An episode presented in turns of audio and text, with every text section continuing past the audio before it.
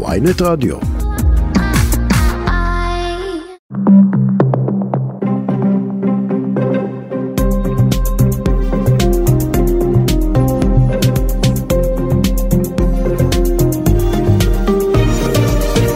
עכשיו בוויינט רדיו, שרון קידון וישי שנרב.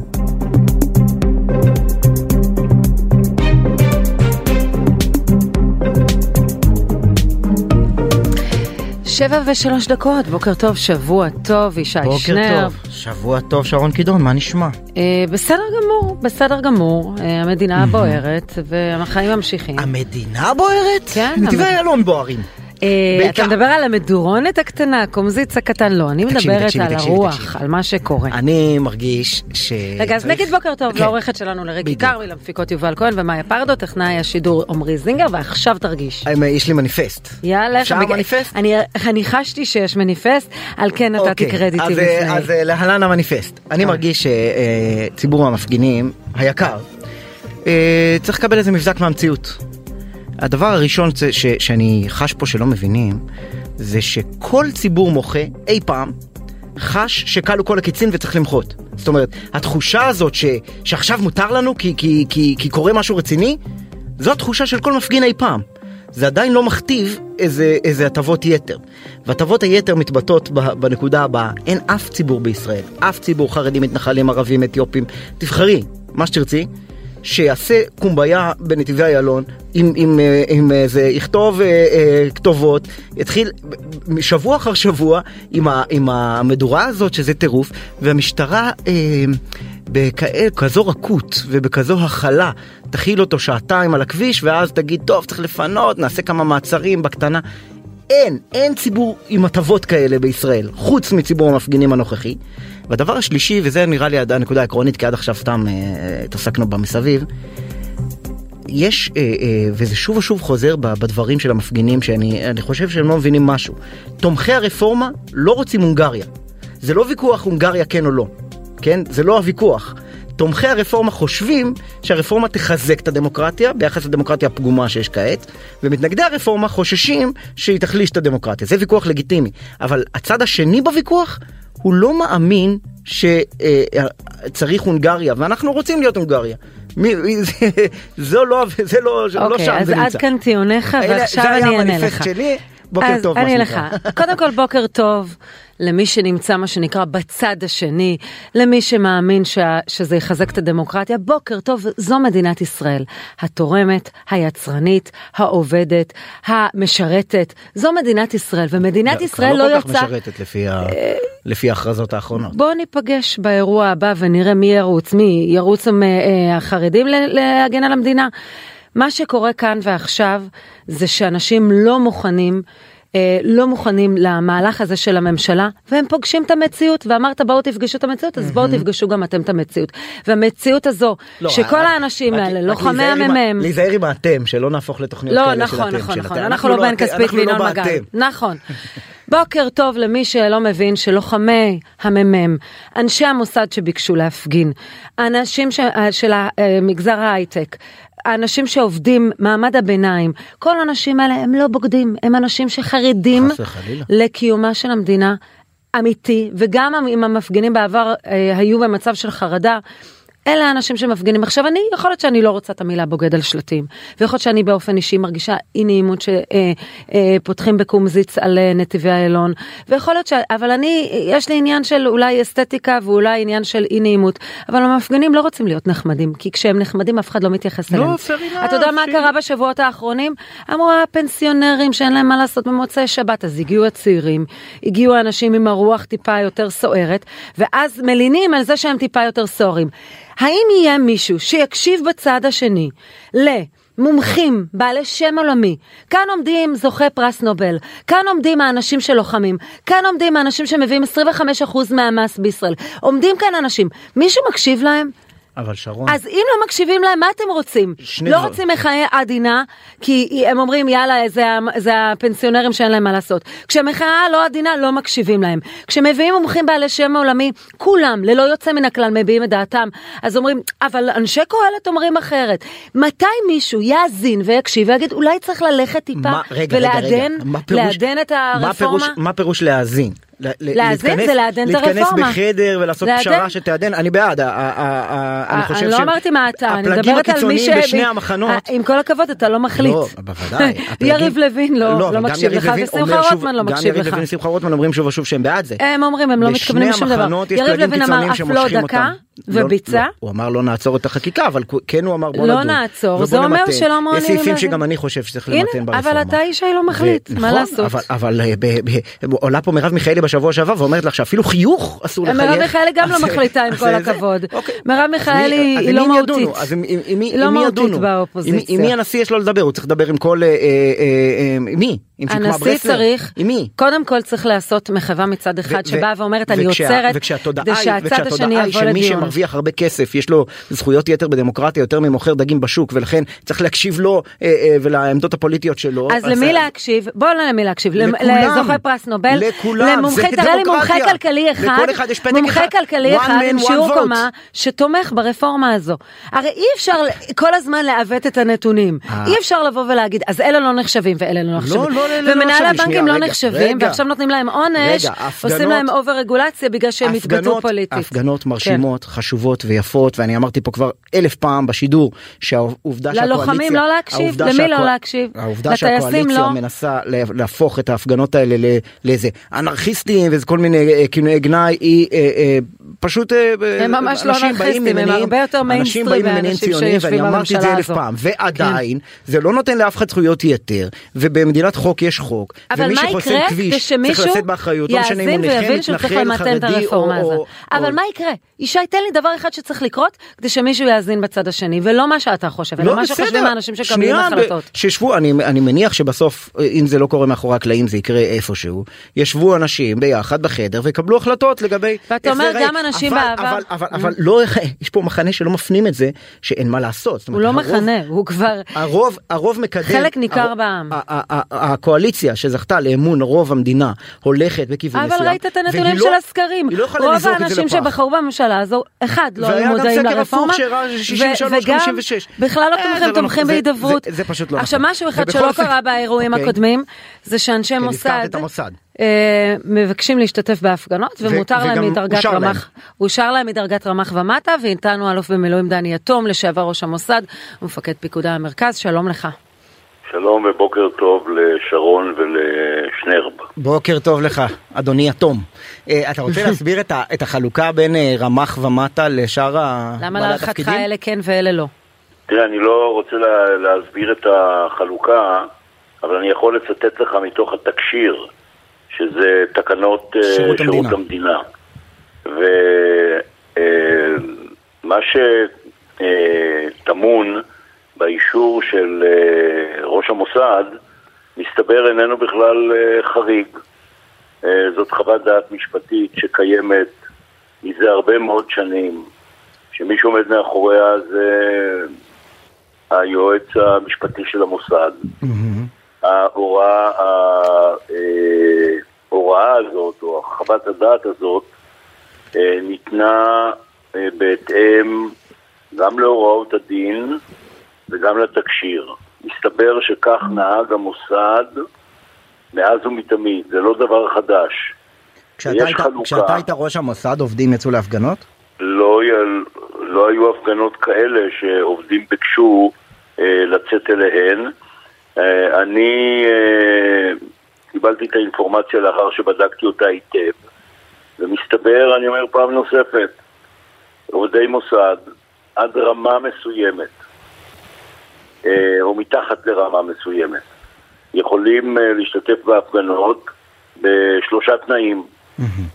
אחד, שהם לא מזדהים כעובדי מוסד.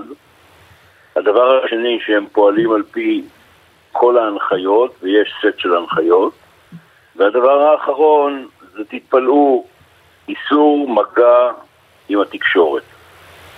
איסור מגע. שום דבר לא ש- מפתיע במה שאמרת. כן. נכון, אבל כל מה ש... לא, הדבר שמפתיע זה שמסתבר שיש אה, הסדר כזה בתקשיר ועל פי הוראות הדין, ולכן כאשר אנשים הרימו גבות, כאשר הם שמעו שראש המוסד מתיר לאנשיו להשתתף בהפגנות, מסתבר שהוא לא חלוץ בעניין הזה, והוא לא עושה דבר שהוא יוצא דופן ביחס למקרים קודמים דומים.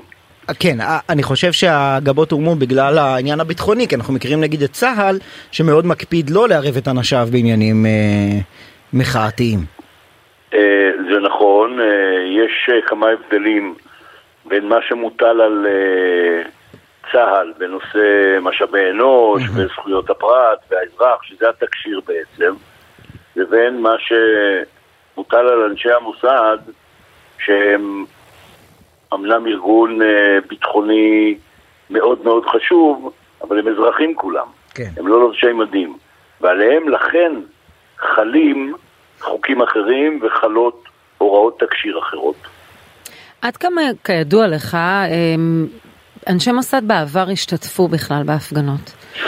תראי, אני, אני חושב שמרגע שהדבר הזה הותר לפני אה, שנים אה, לא מעטות, על פי חוות הדעת אה, כאמור של היועץ המשפטי של המוסד, אזי השתתפו אנשים, אני לא הכרתי ולא אה, אה, ידעתי על העניין הזה, כי כפי שאמרתי בזמני הסוגיה הזאת לא עלתה, אבל כאשר היא, עולתה, כאשר היא עולה פעם בדור, או כאשר היא עולה פעם בעשר שנים, מסתבר שזה דפוס ההתנהגות המותר.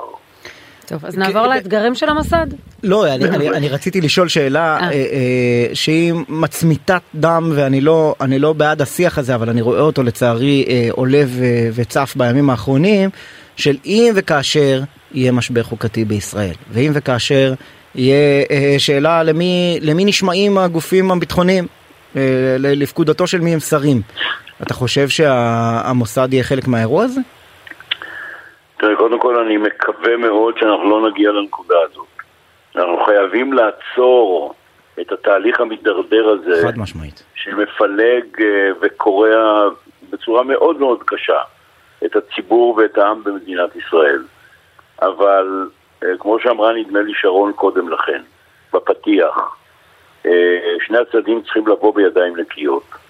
ידיים נקיות פירושו של דבר שתיפסק לפרק זמן מסוים מוסכם אה, מהלך החקיקה. אני הייתי גם חבר כנסת, ואני יודע שאפשר לדחות מהלך חקיקה בשבועיים, שלושה, ארבעה, חמישה, ואם זה יציל את מדינת ישראל מלהידרדר אל התהום, אז זה פשוט חבל שלא עושים את זה. זה נורא אבל, הגיוני. אבל, אבל כמו ששאלתי את שרון, אני מנסה. להבין מה הציפייה מהעצירה הזאת, שבסופה מה יקרה. הציפייה, מה, אני אגיד. לך מה הציפייה. לא, אני אגיד לך מה הציפייה. ברגע שאתה אה, יושב נניח בחדר מסוים ומנסה להגיע לפשרות, ובאותו זמן שום דבר לא נעצר, וגלגלי המערכת ממשיכים לפעול, וממשיכים לדון בתיקונים, ואפילו מצביעים על התיקונים האלה.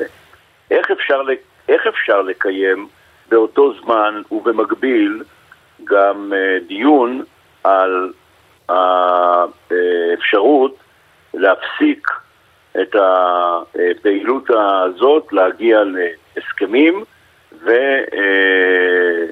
ולהביא איזשהו פתרון מוסכם. הרי ברור לך לגמרי שכאשר אתה יושב ומנהל משא ומתן ומחוץ לחדר הכנסת ממשיכה לפעול בריצת אמוק, מה בוער להם? מה קרה?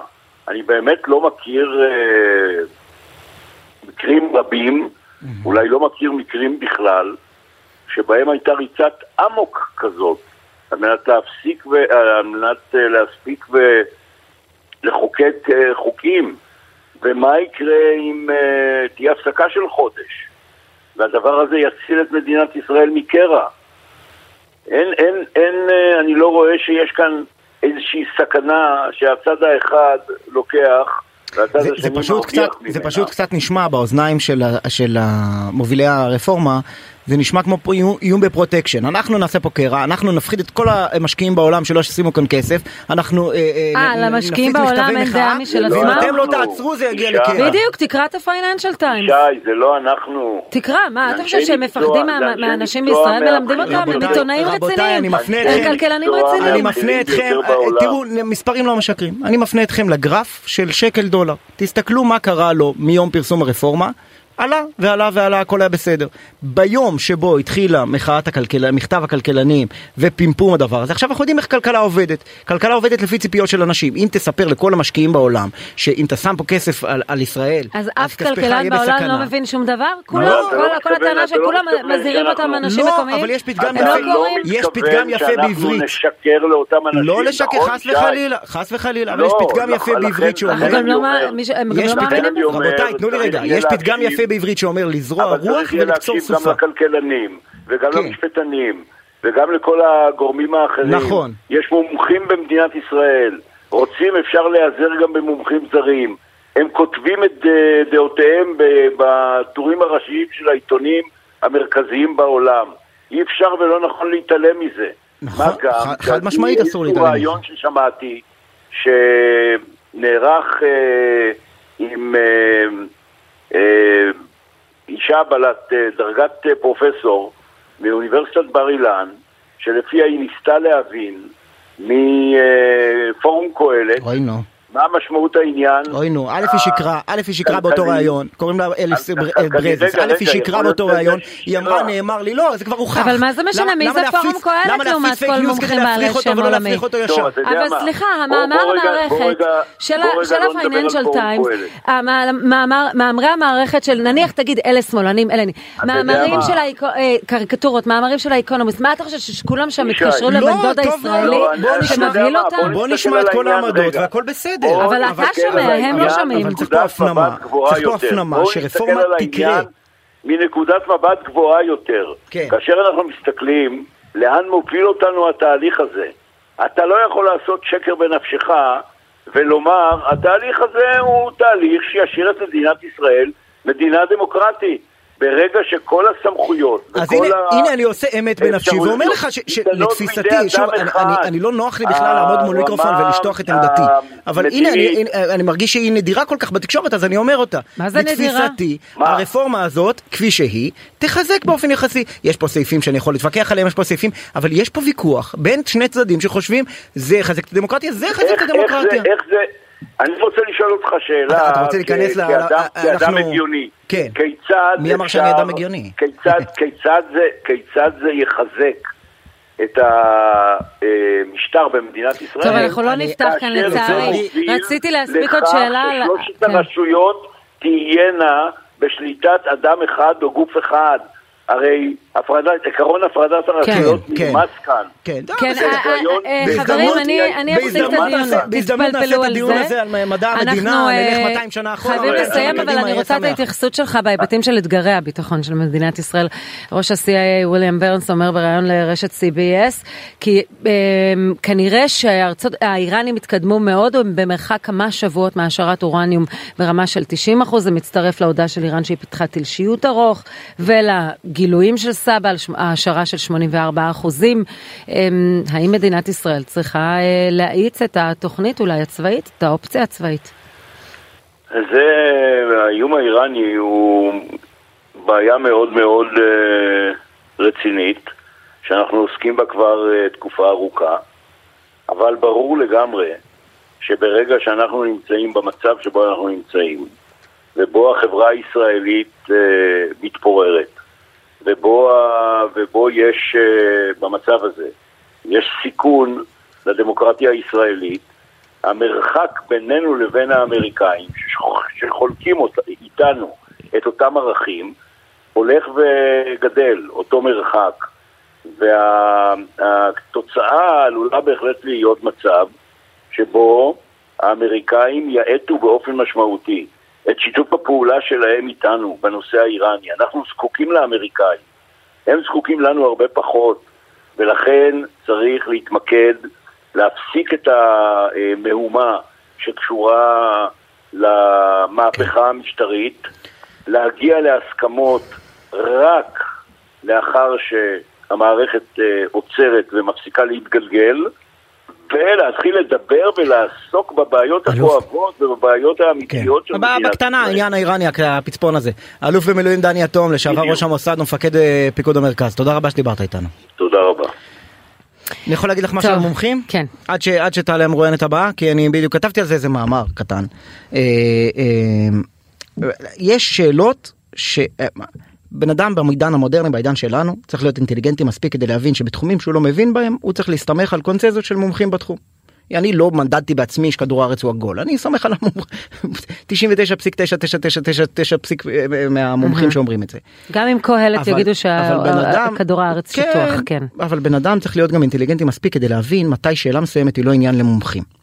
ויש המון שאלות בחיינו שהן לא עניין למומחים. הנושא הביטחוני למשל זו דוגמה קלאסית. שאנחנו רואים ויכוח בין תנועת הביטחוניסטים לבין תנועת אה, אה, מפקדים למען ביטחון ישראל בטלוויזיה, אם צריך לשים מגנומטרים בהר הבית או לא צריך לשים מגנומטרים בהר הבית. ברור לנו שהחלוקה היא בין אותם מומחים ביטחוניים היא לא בגלל שיש איזה מחלוקת מחקרית. זה תפיסת עולם. זה בדיוק לא המקרה בהיבט של כלכלה, או. כי אין אף מומחים בצד השני שאומרים שזה טוב רגע. לכלכלה. עכשיו אני קראתי את מכתב הכלכלנים אה, אה, היטב. אבל לא רק אתה, קראת גם את המאמרים. הכלכלנים חתמו על, על אמת מוכחת מחקרית. האמת המוכחת מחקרית היא שמדינה בלי רשות אה, אה, משפט עצמאית ובלי בלי אה, מוסדות מהימנים היא מדינה שבה הכלכלה יש קורלציה בין זה לבין ירידה בכלכלה חד משמעית נכון והכלכלנים חתמו על משהו שהוא מוכח. וזה מה שיקרה. או זה נתון לוויכוח. ואז שאלו את אחד, זה ממש לא נתון לוויכוח, לא, כאשר הפוליטיקאים ישלטו ברשות השופטת זו מערכת ללא לא, הגנות. לא אוקיי, אה, אה, שנייה, זה לוקח אותנו לוויכוח עצמו, האם הרפורמה הזאת תוביל את ישראל למקום יותר דמוקרטי או פחות דמוקרטי, תפגע לא, בעצמאות המשפט לא, לא דמוקרטי, הגנות חוקיות, אלה לא דמוקרטיה, כי הם רואים את דמוקרטיה רק רצון הרוב. אני קראתי את אחד ממנסחי מכתב הכלכלנים, קראתי מה הוא כתב, ומישהו שואל אותו שם, תקשיב, מה לגבי הזה? אז הוא אמר אני לא מבין כלום במשפטים, אני סומך על המומחים המשפטיים, אז אנחנו בחד גדיה של מומחיות, אלה אומרים זה, ואלה אומרים זה, ואלה אומרים זה. ישי, מעניין איך תעקם את המציאות עוד, הרי, הרי אם אתה רואה, מציאות, יש זה שאלות, לעקם את המציאות, כי המציאות היא, שאלות, זה שתתן לי מומחה כלכלי אחד שיתראיין כאן, היום, מחר, שיגיד שזה טוב לכלכלה, אחד. בוא אני אביא, ניפגש. את רוצה שנביא את פרופסור כן? משה חזן? יפה. נביא אותו לאולפן, נראה מה יקרה. אנחנו בעניין אחר, היום אה, פסגת חירום ישראלית פלסטינית אה, מתקיימת אה, בעקבה, אנחנו רואים בכירים במערכת הביטחון שצפויים לקחת חלק בוועידה, נציגים מהרשות הפלסטינים, נציגים ירדנים, מצרים ואמריקאים, ואיתנו עינב חלבי כתבתנו לענייני פלסטינים. אה, היא עדיין לא על הקו, היא כן על הקו או לא? כתוב על הקו? טוב, בסדר. יש מחלוקת בין לא. התורה שבעל פה לתורה שבכתב. כן, בדיוק. אנחנו צריכים אה, להבין. היא נותקה. אוקיי, אז אנחנו כבר נחדש איתה את הקשר. הפסגה כן. הזו אה, למעשה מעידה על קשרים שאנחנו כן מקיימים עם הרשות הפלסטינית. מסתבר שראש המל"ל צחי הנגבי עומד מול המקביל שלו חוסיין כן. השייח, ואיתנו עינב חלבי עם הדיווח. שלום עינב. היי, בוקר טוב. מה יקרה היום בעקבה? אה, כן, אז הפסגה הזאת אה, תתחיל היום, הבוקר. אני חייבת לומר שמאתמול בעצם אה, היה סוג של עליהום כלפי הרשות על זה שבסוף הם כן השתתפו. אה, אני חייבת לומר שבהתחלה, לפני כמה ימים, אה, השר אה, השייח אמר אנחנו לא נשתתף, אין שום סיכוי שאנחנו נשב עם הצד הישראלי, במיוחד לאור המבצע הצבאי שאירע בשכם, שנהרגו אנשים, רובם הם בעצם מחבלים של גובה האריות, אבל מהצד השני גם היו ארבעה אנשים שהם אה, אזרחים אה, לא קשורים. כן. אה, והמבצע הזה בעצם מרתיח את כל הצד הפלסטיני. הפלסטינים אומרים שאי אפשר עכשיו לשבת עם הצד הישראלי. זו בעצם בגידה. בשעה עשר בלילה אתמול גובה האריות וכל מיני פלגים חמושים בגדה המערבית בעצם קראו לאנשים לצאת לרחובות כן. ולהגדיר את הרשות הפלסטינית כבוגדת בעם הפלסטיני. אה, כמובן אה, שמי שכאן בעצם אה, נתן את הפוש האחרון לפלסטינים לצאת ולהשתתף בפסגה הזאת זה היה אבו מאזן. כי אבו מאזן בעצם מגלה שהרשות הפלסטינית נמצאת כרגע ב... בחולשה גם מבחינה כלכלית, גם מבחינה ביטחונית, גם מבחינת השיח שקיים בכל ההוויה הפלסטינית. והוא בעצם אמר, הפקיד את השייח וגם מג'ד פרל שהוא ראש המודיעין הכללי הפלסטיני ועוד יועץ מטעמו לצאת ולהשתתף. אה, וכמובן הם לא מגיעים בידיים ריקות, הם, אה, יש להם כל מיני אה, דרישות, גם כלכליות, גם אז, ביטחוניות. אז אנחנו נמשיך להתעדכן איתך, אנחנו ברשותך נצרף לשיחה את דמיטרי דילני מאנשי המועצה המהפכנית של הפת"ח, מקורבו של מוחמד דחלן. Good morning to you and thank you for joining us. Good morning, thanks for having me. I understand that you have reservations uh, vis-a-vis the participants of the PA, the Palestinian Authority, in the Aqaba summit. Yes, uh, we have uh, a very strong objection. Uh, the main reason for that is that the, the Palestinian Authority and the State of Israel are confining our relationship to the security aspect of it. Mm-hmm. We, as people that uh, look forward for a, a, solution, a peaceful solution and stability, we see security uh, solutions as part of a total political process and not confinement to security aspects. Something that we see as is as being great treason that is being rejected strongly by the Palestinian people. This is evident by protests yesterday in Jenin, in Nablus, in Jerusalem, and the total uproar on social media. Uh, on the other hand, also, we view that uh, this uh, meeting is a proof that security coordination was never stopped. Mm-hmm. A clear and blatant lie by President Abbas, which has been repeated few times in the past years. On top of that, we see that such a meeting is to serve the security of illegal settlers and Israeli occupying soldiers in our land, and not at all concerned with the security of the Palestinian people, of which we have lost over 60 Palestinians, including 14 children that were shot dead by Israeli soldiers since the beginning of this year. So please allow uh, us to translate. Sure. Mm-hmm. Uh, הוא מדבר על הפסגה הזו שמטפלת ב... שכל הזמן מתקיימים uh, בעצם מגעים בין הרשות הפלסטינית לבין ישראל, מתברר uh, עכשיו. הוא מודע כמובן מהמצב של הפלסטינים, מהעובדה שילדים נורים, מהעובדה שבעצם מכשירים בעניין הזה כאשר הפלסטינאים מקיימים שיחות עם הישראלים, הם בעצם מכשירים את עניין הכיבוש וההתנחלויות. ותרצה להתייחס להיבט הביטחוני, שהוא התייחס אליו בהתחלה? אני אשאל אותו, דימיטרי. Um, uh, 20 years ago, 2003, the exact same summit in Aqaba with the same President uh, uh, Abbas, uh, then was Arafat in Ramallah, and, and the Americans and the Israelis. you feel that we're in the same time? I believe that this is a classical case in which uh, Albert Einstein's words are so true that the epitome of being stupid is trying the same thing over and over again using the same tools and expect different results. Albert Einstein called that the insanity. Actually, he called it. Yeah. Mm-hmm. yeah. yeah. And I believe that not only the leaders today both sides, Israeli and the Palestinians, did not learn anything from history. They are repeating the same mistakes at the expense of the blood of the people on both sides. Something that the people should stand up to. You have to understand that there are two camps here.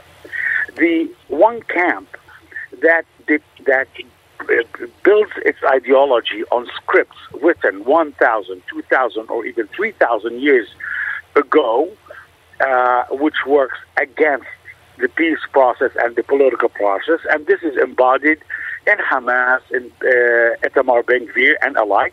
And they are the more sensible people that want to work out something. Now, you, as an Israeli person or as a Palestinian person, individually have to align ourselves. Where do we want to be? The only difference is Israelis have elections and they can practice that and yeah. practice their right and alignment of themselves. Well, Palestinians, us, we haven't had, yeah, you haven't had an election for 15 years, yeah, right? Yeah, exactly. We don't have uh, elections. Let, let me just try to translate. Uh, הוא, Mm-hmm. הוא מדבר על, על העובדה שהוא מזכיר את האמירה המפורסמת של איינשטיין שאי שפיות מוגדרת על ידי ניסיון לעשות את אותו דבר באותם כלים פעם כן. אחר פעם ולצפות לתוצאות שונות. הוא אומר בעצם אנחנו עושים את אותו דבר כבר שנים. Uh, אנחנו uh, עוש, עושים מפגשים, כל אחד יש לו את ההיסטוריה שלו שבעצם מביאה אותו למסקנה שהוא צודק והוא גם מדבר על העובדה שבניגוד ל- לישראל שיש לנו uh, חילופי שלטון, אבל להם אין בחירות. כן. I want to ask you about the fact that you, you have mentioned the fact that a lot of uh, children are being killed uh, recently. We cannot avoid and overlook what's happening right now at the Palestinian Authority. The fact that we have the Lions uh, Den, uh, the new terror cells that are um that are initiated in the uh, in the um, uh, West Bank, and also 13, 14 year olds who hold guns and um, knives and go out. So we're talking about a lot of uh, propaganda, anti Israeli propaganda. Um, do you take a responsibility on that? Do, do Palestinians uh, think that this should also stop, this violence and this uh, propaganda for violence? Yeah, well, look, uh, names could differ. Every now and then you're going to come up with the name of the group, but the sense of injustice, seeing occupation killing people on daily basis, the total failure and irrelevancy of the Palestinian Authority, all this feeds into people not seeing hope at the end of the tunnel. And the Palestinian people are very diverse people.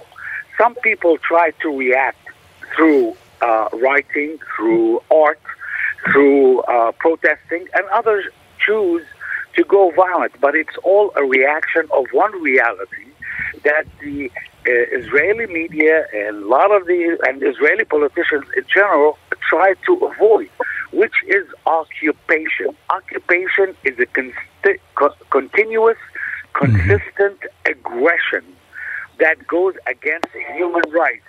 And when this, uh, uh, uh, as long as this occupation exists, But it doesn't people are gonna justify react terror. And people are going to react to it. And the way they react to it, you might call it terror, you might not call it terror. At the end of the day, peaceful protest at one point in Jerusalem is called terror. So I don't know how do you define terror while you are ignoring Killing the main problem, is- civilians is terror. yeah, absolutely. Killing 60 Palestinian civilians, including 14 children, since the beginning of this year is much bigger terror because it's done on the hands of well trained soldiers, not people reacting to occupation, but people committing occupation. And this is the difference that needs to be clear if we want to move forward. טוב, כמו... אני- אני- Let us translate, Yes. please. כמובן הוויכוח כן, המהותי לגבי הזכות של הפלסטינאים אה, להתקומם והזכות שלהם, הוא מדבר על הרג כן. משמעותי של הרבה אזרחים פלסטינאים ולכן הוא אומר שאין הבדל בדרך שבה הם מוחים, שאנחנו קוראים לזה כמובן במילים שלנו טרור זאת נגד אומרת, אתה אזרחים. יכול לא לקרוא גם לזה טרור, ואם טרור זה פגיעה באזרחים, אז אתם פוגעים ביותר אזרחים. you mentioned total failure by the Palestinian Authority, and I want to ask to ask you if uh, you think that Muhammad Ahlan should inherit uh, President Abbas. Nobody should inherit uh, Mahmoud Abbas because Mahmoud Abbas does not own anything.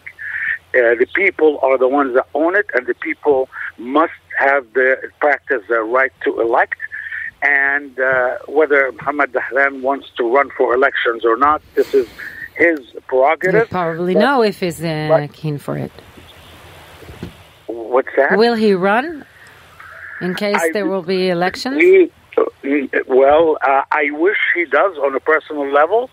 Whether I think he will or not, uh, I have no answer for that. But it's I wish because he is the right person for the Palestinian people. He's a leader that we've been looking for. But on the other hand, this is a question that has to be answered by the Palestinian people through elections. We are not less of a people. We live in the 21st century. We have the right to elect our leaders and not deal with leaders that have been a total failure and imposed on us like the ones we live under today. Dimitri Giuliani, uh, thank you very much. Thank you. Thank you.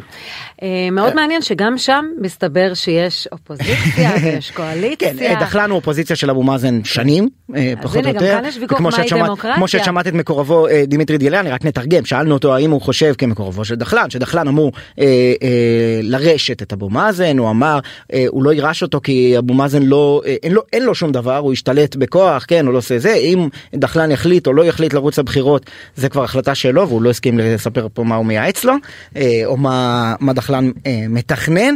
אה, בכל אופן הוא אומר, הוא- ברור הוא קורא לבחירות, זה חייב כן. להיות מי שקובע את זה זה רק העם, כי רק העם קובע ואנחנו כבר במאה ה-21. אה, אה, שתי הערות קטנות שלא רציתי ככה תוך כדי לפגוע בתרגום ובזה. אחד זה שאיינשטיין מעולם לא אמר שאי שפיות היא לעשות שוב ושוב את אותו מעשה ו...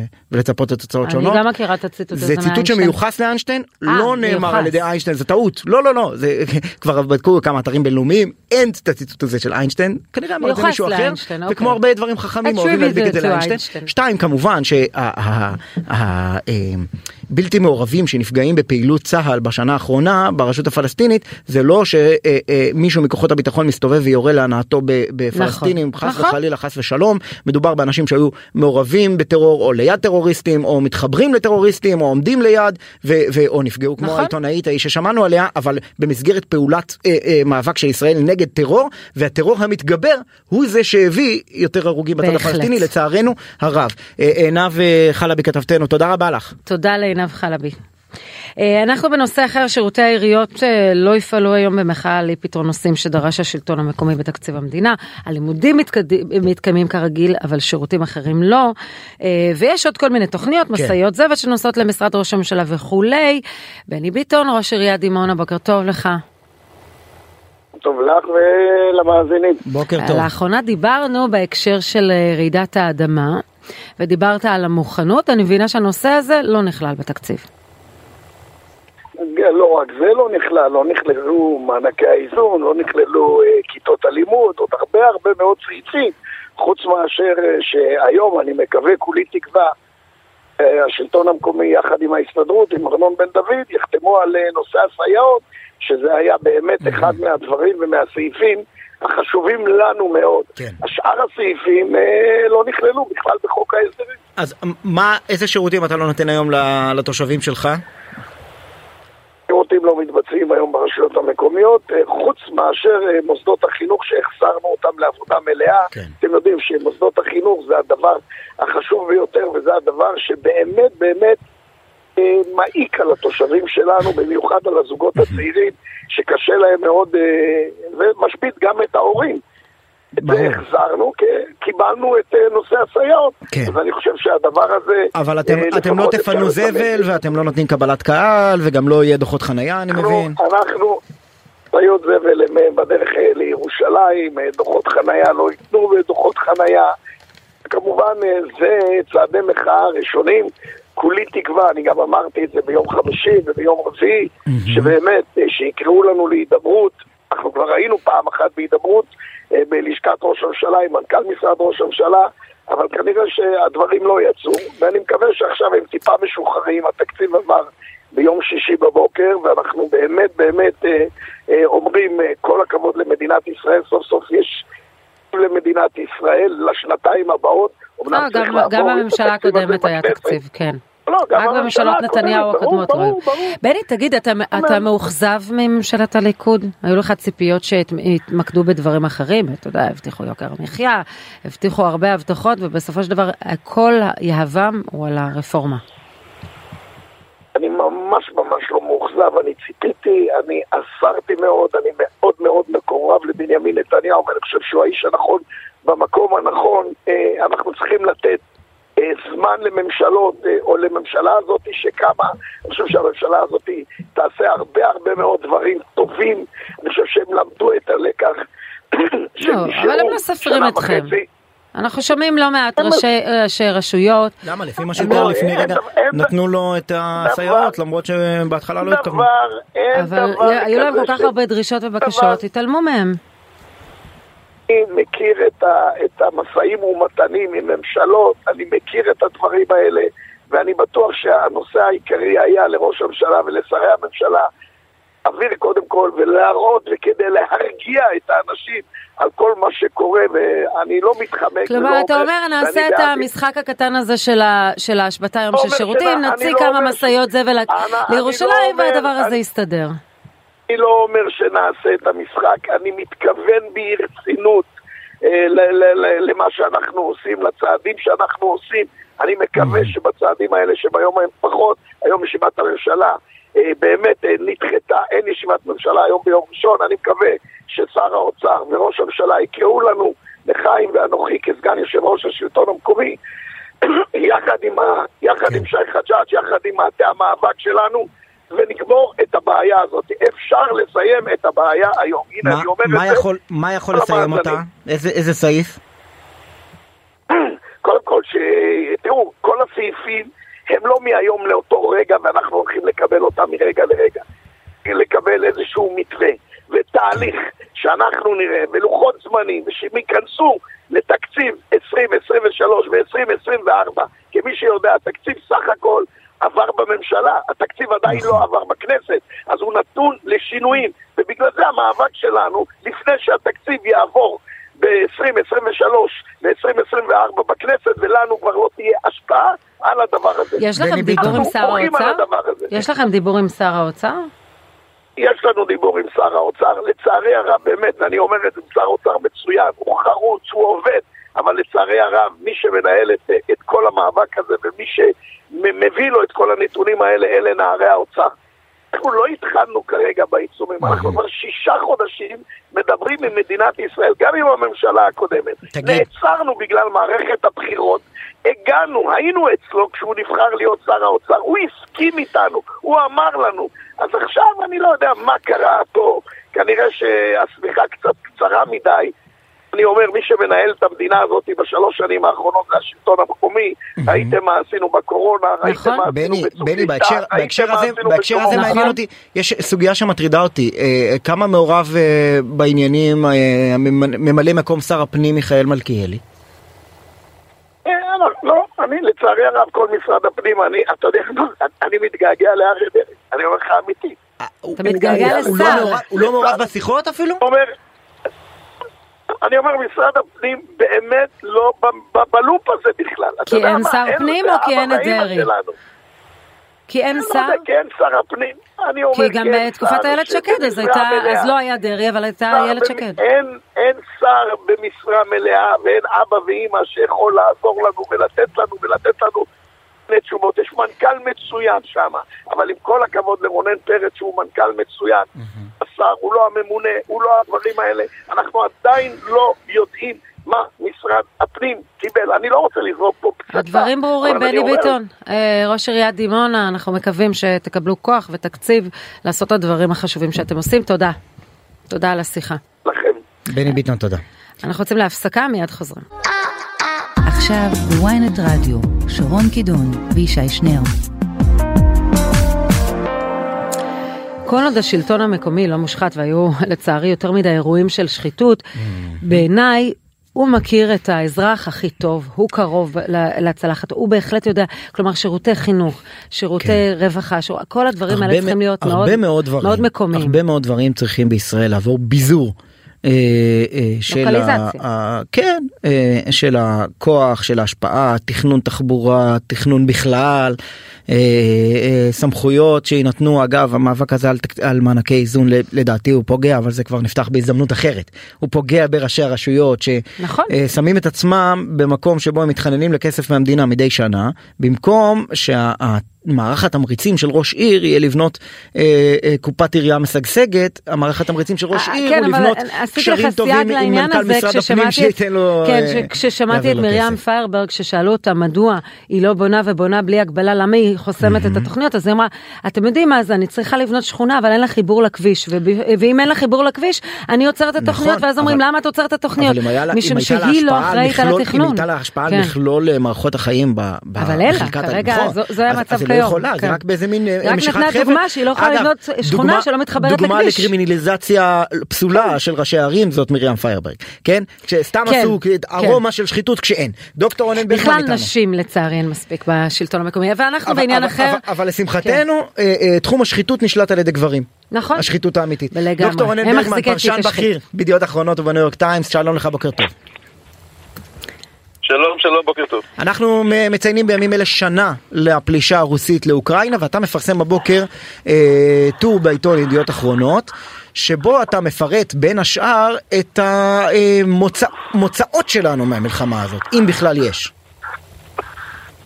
כן, אמ, אבל דווקא, יודעים. כן, אבל דווקא נתחיל בסיפור שאתה מביא בתור אה, ברבורים השחורים על מפגש שלך לפני שנה והיום. כן, אז אה, בדיוק אה, שנה פחות חודש, זאת אומרת, בדיוק חודש למלחמה, ב-24 במרץ, זיו קורן, אמיתי ואני פגשנו בקייב שלושה אנשים שהם לא קשורים אחד לשני ישירות, אה, אבל אה, כל אחד מהם משחק תפקיד מאוד חשוב במלחמה. אה, שניים מתוכם זה האחים לבית ראש עיריית קייב ואחיו, שקליצ'קו, ויטלי וולדימיר, שמדברים בצורה מאוד מאוד, אומר, נחושה. אתם שומעים אותי? כי אני נעלמתי לרגע לעצמי? כן, כן, שומעים אותך. היית במעבר לאוטו, כן. כן, כן, אני, אני, אני מנסה להשתלט פה על ה- על הלו"ז. העולם האלקטרוני ש, שסביבי, כן. אמ, והאדם, הם, הם עומדים באיזשהו מקום בקייב, אנחנו משוחחים איתם, והתחזית שלהם היא תחזית אה, אופטימית. הם אומרים, אנחנו ננצח ואנחנו נעשה את זה, וצריך לזכור, זה עוד לפני שניצחו את הקרבות על הרי הלוויין, לפני שהאוקראינים הצליחו בפעם הראשונה בכלל להכריע איזשהו קרב, ולא כן. המקומי ביותר, כשנראה שיהיה כתר על העיר. עוד שנייה, והם אומרים, אנחנו ננצח ונעשה את זה בזמן הרבה יותר קרוב. ואז אנחנו מדברים גם עם אחד מראשי המודיעין אה, של אוקראינה, ודווקא התחזית שלו פסימית מאוד. והוא אומר, אני מפחד שאנחנו נהיה כמו סוריה. זאת אומרת, סיריזציה של המצב, שבעוד איזושה- איזושהי תקופה זה יהיה מין כוח צבאי כזה או אחר שולט על חלק כזה או אחר של אוקראינה, קצת תוך קצת אה, עימות, אבל בעיקר עם אוקראיני ש, שסובל. בחלוף שנה, נדמה, ש- נדמה ששתי התחזיות האלה, שאז נראו די מופרכות, במידה מסוימת צדקו. כי מצד אחד, האחים אה, קליצ'קו צדקו בזה שהאוקראינים הצליחו לנחול הישג אה, אה, צבאי בלתי רגיל. הישג אה, עצ- עצום שנובע קודם כל מהעמידה שלהם, העובדה שזלנסקי, האיש הזה היהודי, שינה את ההיסטוריה. הוא, בשנייה שהוא עמד ולא נענה להצעה האמריקאית לברוח, כי הם הציעו לו הרי נתיב מילוט, הוא עמד במקום ואמר לא, אני נשאר כאן, ויצא באותו יום ראשון מתוך ה...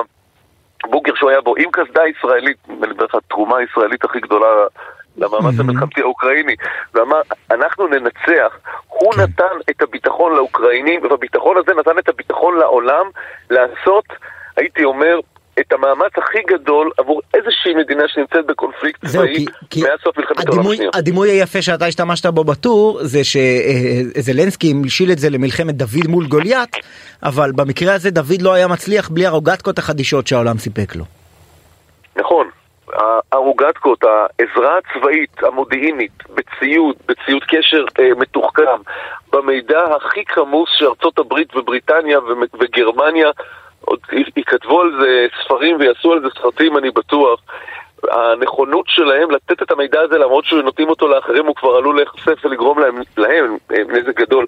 זה העזרה הכי גדולה שניתנה לאיזושהי מדינה. ועצם ההתייצבות, אנחנו לא ראינו התייצבות כזו של המערב, אה, ממש עשרות שנים, אנחנו רואים התייצבות מוחלטת ובזמן, גם לא בדיליי.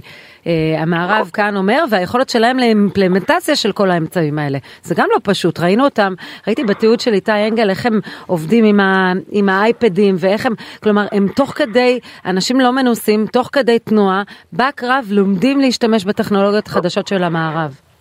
אנחנו אה, בקרב על אירפין, היה שם איזה מין חדר קשר, שזה מין מפצל למפצל למפצל, שבסוף אומר שם המפקד, הקמ"ן, תראו, אמרו לנו שזה מוצפן, אבל אה, לא נראה לי. אבל כבר עכשיו, כשהיינו בטורסק לפני חודשיים, ממש בקווי הלחימה, באזורים שאפילו לא היה סימן אחד של סלולרי, אני לא יודעת שיש בכלל בכדור הארץ מקום שאין בו שום סימן של סלולרי, זה נראה כמו שייך לעולם בזמן אחר או בכוכב אחר, ואין שם סלולרי, אבל בא הקמ"ן עם טאבלט כזה מפואר, אה, ואמצעי קשר, זאת אומרת רשת קשר מוצפנת, אמריקאית, שהכוחות זזים ומתעדכנים בזמן אמת, כן. כלומר זה כבר צבא הרבה יותר מסודר. אתה אומר מערכת משואה יש להם. פוטין, אה, פוטין רצה למנוע את זה שהם יצטרפו לנאטו ובציוד הזה ובשיתוף פעולה הזה הם כבר חלק מנאטו. פוטין הצליח לעשות, הייתי אומר, ארבעה קסמים מטורפים. אחד זה לאחד את רוב העולם החופשי אה, תחת מנהיגות ביידן, שלא נראה בכלל סביר לפני זה. דבר שני זה לקומם את האיחוד האירופי באחדות שלא הייתה כמותו ובנכונות אירופית לקחת על עצמם סיכון גדול וקורבן גדול, כל משבר האנרגיה. שלוש זה להתיך מחדש את הזהות האוקראינית, אפילו הם לא ידעו שהם כאלה טובים, ולעמוד מולם, בעצם הייתי אומר, העם הראשון שעומד מול פוטין בשני שניים וחצי עשורים האחרונים. הדבר האחרון זה להוכיח לעולם שהצבא שלו, הצבא השני בגודלו בעולם, אחרי סין, הוא רחוק ממה, ש... כן. ממה שחשבו. והדבר הזה, במיוחד הסעיף האחרון שהזכרת, שבעצם קצת אה, אה, אה, כוחו של פוטין התברר כנמר של נייר, אה, לפחות באופן חלקי, אה, מעורר את השאלה איך יוצאים מהדבר הזה. אנחנו שנה לתוך האירוע, האוקראינים נשבעים שהם בשום פנים ואופן לא יסכימו לפשרה ולהקפאת מצב כפי שמציע פוטין, ו- ולאן זה הולך? אז מצד אחד האוקראינים, אני לא חושב שזלנסקי היה עושה את זה, אבל אפילו אם זלנסקי היה מעלה על דעתו לחתום על הסכם הפסקת אש, פוטין אגב מעוניין בו, כלומר הקפאת המצב, תמורת הפסקת אש, אה, אבל בעצם הכרה והכיבוש דה פקטו של חלקים מאוד גדולים של אוקראינה, אה, הציבור לא נותן לו, יש שם הסקר האחרון זה 80 אחוז, אומרים צריך להמשיך בלחימה, האנשים האלה כל יום משלמים את המחיר בדם על, ה, על המלחמה הזאת. אז בעצם זה אומר שהאוקראינים, הרוסים לא יכולים להכריע, האוקראינים לא יכולים להכריע, ואז זה מין מצב כזה כמו בסוריה. בעצם מה שזה משאיר, וארצות הברית לא תתערב צבאית הרי ישירות, אה, מה שזה משאיר זה מה שהאוקראינים קוראים אה, ברבורים שחורים. זאת אומרת, זה ניסיון לעורר בתוך רוסיה אי יציבות, להבהיר לרוסים את אה, עוגמת מצבם ולא דרך הפרופגנדה של, של הנשיא שלהם, לחזור לשיטות של חבלה והתנגשות שהם ישתמשו בהם קצת בהתחלה, אבל נטשו. בקיצור, לנסות ולגרום שהשינוי יבוא מתוך, מתוך רוסיה. כן. מתוך שמה שמה יפילו את פוטין, שמה יעשו זה, הפיכה. זה לא- אפשרי? לא זה פשוט משהו ש... כן, זהו, כן, אנחנו ראינו את הנאום שלו האחרון, הוא פתאום גם נגד האוליגרכים. חלק מהאנשים, חלק מהאנשים שם הוא הלאים להם באמת אה, אה, את הכסף, אבל חלק מהאנשים, אה, חלק מהאנשים היו גם חבריו, פתאום הוא מתנער מהם, אף אחד לא מצטער על זה שהם איבדו את כספם במהלך. אנחנו, אה, כ- כמה באמת אה, יש כרסום במנהיגות שלו? כן.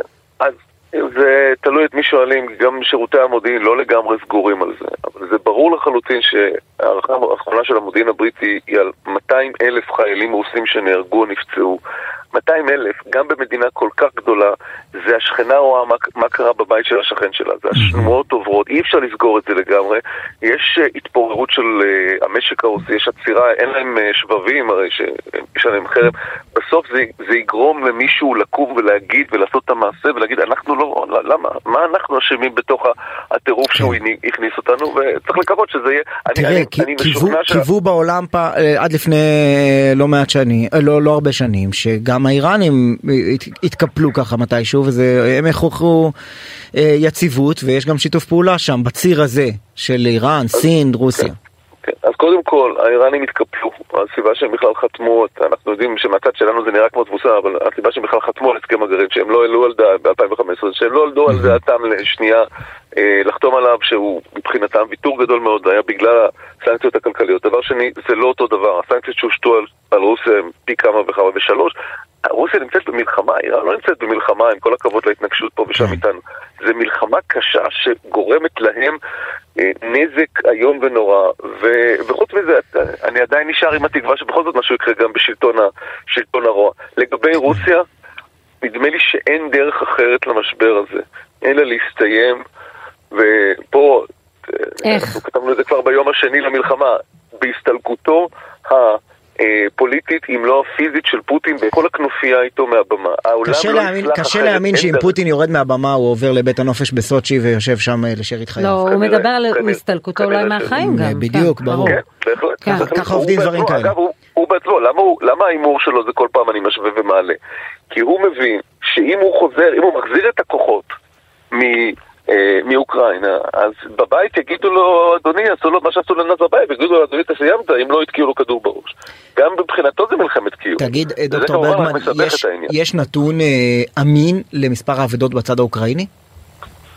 לא שאני מכיר. האוקראינים שומרים על הנתון הזה בהקפדה גדולה, לא לפגוע במורל. הם אה, שמחים לפרסם את ההערכות לגבי האבדות הרוסיות, שאגב, כמעט תמיד די הולמות את מה שגם המודיעין האמריקאי והמודיעין הבריטי אומרים, אבל לא, לא את של עצמם. אני, אני, אני, אה, מאות אלפים, אה, אולי אפילו מאות אלפים רבים, זה גם אזרחים וגם חיילים, וזה, אה, וזיו ואני ראינו ממש אלפי, עכשיו במיוחד בסיבוב האחרון, אה, בחמוד, טופקה, לימן, ראינו אלפי לא, קילומטרים. לא, רק, רק בסוגריים. למה בחמות? למה קודשים את בחמות? מה, מה, מה החשיבות שלה? לא, אף אחד לא מבין. פשוט אה, כי, כי האוקראינים הפכו אותה לנקודה חשובה רק כי הרוסים הפכו אותה לנקודה חשובה. ולמה הרוסים הפכו אותה לנקודה חשובה? כי האוקראינים הפכו אותה לנקודה חשובה. לא, לא, לא, כי כנראה קבוצת וגנר, כן, קבוצת וגנר שהשתתה אה. על החזית הזאת, החליטה ששם היא שמה את כל המאמץ שלה. כן. ופשוט הולכים אה, all out כדי לכבוש את זה, ואגב, בוועידת מינכן האחרונה היו כמה פגישות עם בכירים, של בכירים אמריקאים ובכירים אוקראינים. הבכירים האמריקאים אמרו לאוקראינים, תראו, אנחנו לא נגיד לכם מה לעשות, זה הדם כן. שלכם, אבל אנחנו מייעצים לכם לחשוב על נסיגה. ללחוץ על הברקס, אה, כמו ש- כן. כמו שהאמריקאים אוהבים דוקטור להגיד. אה, רונן ברגמן, פרשן בכיר בידיעות אחרונות והניו יורק טיימס, תודה רבה על השיחה. תודה, תודה. נחזור בשעה תודה הבאה. לריקי כרמי, יובל כהן, מאיה פרדו, עמרי זינגר.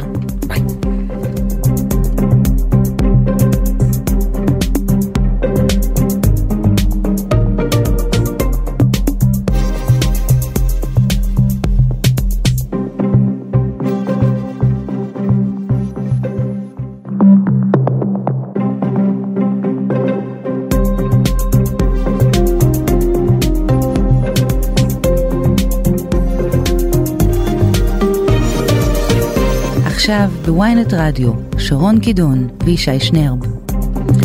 שמונה ושלוש דקות אנחנו בשעה השנייה ועכשיו נגיד שלום לעורכת שלנו ריקי. כרמי, למפיקות יובל כהן ומאי פרדו, לטכנאי השידור שלנו עמרי זינגר, הם אה, מלווים אותנו מהשעה הקודמת אה, ואנחנו בשעה הזו אנחנו נעסוק אה, בעוד נושאים. דרך אגב דיברנו על אוקראינה בסוף השעה הקודמת ואנחנו אולי כן. כן. ננסה להספיק היום גם לדבר על הקליטה של הבני קליטה נוער, של העולים במערכת. החינוך. כן, שאתה יודע, הייתה משימה אה, גדולה כן. וחשובה לחלץ אותם משם, אבל בסוף צריך לקיים להם חיים כאן, והאם הייתה תוכנית והאם היא בוצעה, אה, כן. לשלב אותם תראי, בתוך יש איזה המערכת. דבר שקורה אה, תוך כדי התוכנית שלנו, זעם בקרב המפלגות החרדיות על ביצוע עבודות חשמול של רכבת ישראל בשבת. עיתון יתד נאמן, עיתון הבית של מפלגת דגל התורה של משה גפני, מפרסם הבוקר פגיעה בקדושת השבת, רכבת ישראל ביצעה עבודה, עבודות חשמל תוך חילול שבת מחפיר.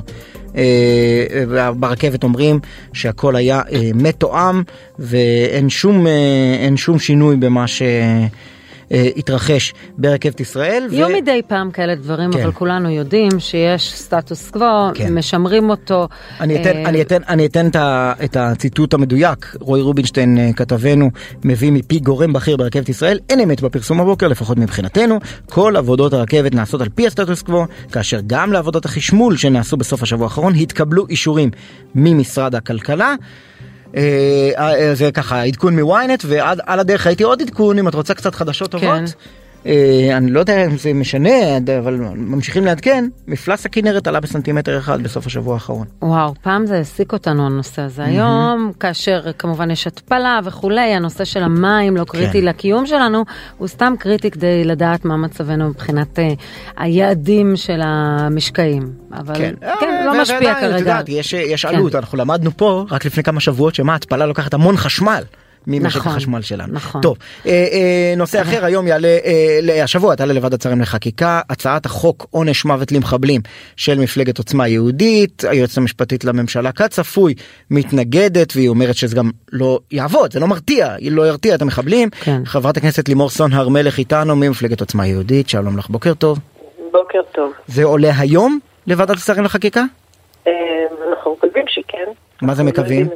לא אומרים להם, זה לא מופיע בסדר היום, או שכן. אה, זה לא מופיע. טוב, אז יכול לא, להיות. לא, לא, היא שואלת... לא, אני אני שואלת, אני שואלת, לא אני לא לא קבעתי. יודעת, לענות- אני לא יודעת לענות על השאלה הזאת. אני מקווה שכן, אני, אני מקווה שמבינים את החשיבות של הדבר הזה, שהממשלה מבינה את החשיבות של הדבר הזה. אני לא יודעת להתייחס. אבל את יודעת, היו דיונים שנים ארוכות. קודם כל, מערכת הביטחון בעצמה אה, התנגדה בעבר לנושא של אה, עונש מוות למחבלים, בטענה שזה הופך, זה מייצר דווקא מוטיבציה, זה הופך אותם לשהידים, ולכן אה, לכן הם לא האמינו בזה, לפחות בשירותי הביטחון. מה גם שאנחנו יודעים שהיום מי שיוצא ממילא ומבין שהוא מסוכל בזירה, כלומר לא אכפת לו למות. אז מדוע אתם עדיין חושבים שזה גורם מרתיע? זה יעשה את השינוי. זה מדהים איך הצליחו ל... ליצור, לטעת בנו תודעה כזאת אווילית. כי אנחנו רואים פעם... אני לא, לא הייתי קוראת לא, לדעה לא, הזו אווילית, כי אדם שנייה. שהולך ויודע שנייה. שיורים בו, אז עונש מוות זה מה שירתיע אותו, לכן הוא יישאר בבית? כן, אבל אנחנו רואים פעם אחר פעם בתקופה האחרונה מחבלים שהולכים ומסגירים את עצמם. אם באמת כל כך כל כך זה היה כל כך, אה, מ- אה, הם כל כך רצו למות, אז, הם לא היו לוקחים מונית ומסגירים את עצמם מיד אחרי הפיגוע. יש נכון? מעט מאוד, או יש סיינים שיסגרו את עצמם, מעט מאוד אה, זה מחבלים לא רק מסגרים סיינים, את זה עצמם. גם מחבלים, ואנחנו רואים אותם בורחים מהזירה, ובאמת הטענה הזאת זו טענה שאני לא יודעת מאיפה היא הגיעה, אבל זה פשוט, ל, ל, זה, זה משהו שבאמת, זה. עכשיו אני, אני לא, רוצה רגע, להגיד, ר- רק- רק- נגיד חברת הכנסת סון הר. מלך, יש- יש מחקרים, כלומר יש מחקרים אני בעניין הריסות בתי? מחבלים, יש אני- מחקרים בעניין גירוש, יש מחקרים בעניין עונש מוות, והמחקרים שמים בצד רגע את- הסוגיה המוסרית שאפשר להתווכח עליה עד עד מחר, האם אנחנו צריכים להוציא להורג בני אדם, או שאת המשימה הזאת אנחנו נשאיר לבורא עולם. אה, אה, ו- וזה, אני שם את זה בצד, אני רק שואל ברמה הטכנית, יש איזושהי אה, יסוד לחשוב, להישען עליו ולהגיד אם נפעיל- נשית עונש מוות למחבלים, יהיו פחות פיגועים? אני, אתה יודע מה? אני רוצה להתייח- לספר באופן אישי. הסיפור שלי, אוקיי? אני. אה, כידוע, אני, אה, בעלי נרצח בפיגוע טרור. נכון. אה, דרך אגב, נרצח על ידי חוליה שרצחה עוד שלושה חיילים, שרצחה עוד אימא לשמונה ילדים, שרצחה עוד שני בחורים. אותה חוליה נתפסת אחרי תקופה ארוכה, מצליחים לתפוס אותה. אה, בבית המשפט הם מקבלים אה, שבעה מאסרי עולם ועוד כמה. אה, מבקש בסוף המשפט, אחרי שבאמת הם קיבלו את עונשם, מבקש ראש החוליה לשאת דברים. ו- ופשוט אומר דברים מאוד מאוד פשוטים. אומר, אתם אומה חלשה, אנחנו אומה חזקה, אתם, אני יודע, לא מטריד אותי כל המספרים האלה שעכשיו כתבתם לי ולחבריי. אני יודע, אנחנו נשתחרר. לכל אחד מאיתנו, הוא נותן שם נאום, לכל אחד מאיתנו יש בן, הוא יכתוב את החיילים עד, שאח... עד שאחרון הפעילים שלנו ישתחרר. משהו בלתי נתפס. ואתה יודע מה, אתם יודעים מה? הוא צודק. הם יודעים את האמת, הם יודעים שהם הולכים להיכנס לכלא לתקופה קצרה, והם יודעים שיש גם דרך לצאת משם אחרי זמן מאוד קצר, ובאמת אותה חוליה שרצחה כל כך הרבה יהודים, הם, אה, אה, שנת, שנתיים לאחר מכן משוחררת בעסקת שליט. אז עכשיו, עכשיו, מה? ודרך אגב אותו מחבל, עסקה שראש חוזר- הממשלה שלכם קיבל את ההחלטה הזו. בסדר, זה עוד פעם, אה, את, את רוצה שאני אגיד לך שאת צודקת? את צודקת. בעיניי זה, זה החלטה חמורה ביותר שפוגעת בביטחון, מדינת ישראל. אבל עוד פעם, אנחנו רואים, תמיד אנחנו רואים את הבור שקדימה ולא רואים שתי צעדים, אה, אה, שתי צעדים אה, יותר רחוק. אז אני, אני, אני, אה, אה, אני חושבת שהחוק הזה הוא חוק מאוד יסודי, מאוד חשוב. אני, אני מבין, אני מבין, אני מבין את ההיגיון. חברת הכנסת סון הר מלך, אני מבין את ההיגיון שבדברייך, אבל אני חוזר על השאלה שלי. יש לזה אה, תימוכין מחקריים? או מנ- מניסיון של מקומות אחרים שהתמודדו עם טרור בכל מיני צורות? עוד פעם, אני לא, אני לא יודעת איזה תימוכים מחקריים יש לזה, אבל דרך אגב, כל מה שזועקים לנו שאין עונש- מוות בעולם, ויודעים באופן מפתיע, היועצת המשפטית כל פעם שיש איזה משהו שהוא מגן אה, על אה, אה, תושבי מדינת ישראל, או משהו שהוא לטובת מד- אה, קיומה של מדינת ישראל, משום מה, באופן נורא נורא מפתיע, פעם אחר פעם היא יוצאת נגד הדבר הזה. אנחנו רואים את זה גם בגירוש משפחות מחבלים, שזה באופן מובהק, ברור וידוע ידוע שהדבר הזה יכול אה, אה, למנוע וליצור הרתעה ולמנוע רצח של יהודים. אבל, אבל מה את חושבת שהיועצת המשפטית לממשלה לא רוצה להגן על אזרחי ישראל? אני חושבת שהיועצת המשפטית לממשלה לא, אה, לא אה, הגדירה, לא מוגדרת את התפקיד שלה, לא מיישמת את התפקיד שלה. מה התפקיד שלה? להגיד כן? לחתום על כל אה, החלטה לא של הממשלה? זה לא התפקיד שלה, אבל התפקיד שלה גם לא כל פעם מחדש, אה, כשעולה משהו, דרך אגב זה נורא נורא ברור ושקוף, כל פעם שעולה משהו שהוא בעד תושבי מדינת ישראל, או אה, לטובתם. את מבינה שלשיטתה היא מגנה על תושבי מדינת ישראל, משום שכאשר מדובר בחקיקה שיש לה היבטים בינלאומיים, אז היא חושבת שכשהיא מגינה על קציני וחיילי מדינת ישראל שיצאו החוצה, אני לא מדברת בהקשר הזה של אה, עונש מוות, אני מדברת בהקשר של פעילות שפגיעה באוכלוסייה בלתי מעורבת, היא בדרך כלל מגנה על החיילים והקצינים לשיטתה. יכול להיות שאת מתווכחת איתה, אבל היא לא רואה את זה שהיא הולכת לא, נגד. אני לא דיברתי כן. על אוכלוסייה בלתי מעורבת, אני דיברתי... יש מי שקורא למשפחות כאוכלוסייה בלתי מעורבת, אם אין הוכחה שהם היו שותפים למעשה הטרור, אז, אז יש כמה בקרות לפני שהם אה, מאלצים אותם, משיתים עליהם עונש כמו הרס בית, או כמו אה, אה, שלילת אזרחות, או כמו גירוש, הדברים האלה צריכים לעבור כמה בקרות משפטיות. כן, אבל בחור, ילד בן 13, שפוגע ופצע באופן מאוד מאוד קשה קצין אה, שלנו, והילד הזה אה, הולך במקום אה, באמת להישפט. יש מאחוריו משפחה, כן. ויש, הוא לא גדל בוואקום, הוא לא נולד רוצח, הוא לא נולד מחבל. נכון. יש, זהו. יש שאלה, אומרת, יש שאלה חברת הכנסת לימור סון הר מלך, הרבה כן. יותר טכנית. חוק עונש מוות קיים בדין הישראלי, הוא קיים בדין הצבאי ו- ו- ולא בדין האזרחי, ובכל זאת אנחנו לא רואים שהפרקליטות הצבאית מבקשת בכלל מבית משפט צבאי לפסוק עונש מוות למחבלים, למרות שרוב משפטי המחבלים מתנהלים בבית משפט צבאי, ואנחנו לא רואים את השופטים הצבאיים שופטים איזשהו מחבל למוות. אז מה ישנה החוק שלכם? זו שאלה מעולה, אבל uh, באמת החוק שקיים ש- ש- כרגע הוא חוק שהוא לא ישים. באמת הוא גם לא כל כך הגיוני. יש שינויים, החוק החדש הוא בעצם, זה תיקון של החוק הזה, הוא בעצם מביא אה, איזה שהם, אה, במקומות שבאמת החוק הקודם לא ישים, אז במקום, במקומות האלה אנחנו למשל, כמו אה, שזה היה צריך להיות אה, ב...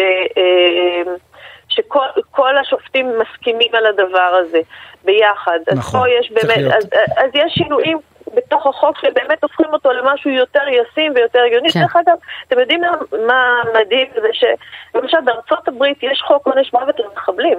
זה לא משהו שהוא, ש, שגם במדינות נאורות... אני, אני רוצה לקרוא את, את הדברים שמציינת אה, גלי בהרב מיארה בחוות דעתה של היועצת המשפטית לממשלה.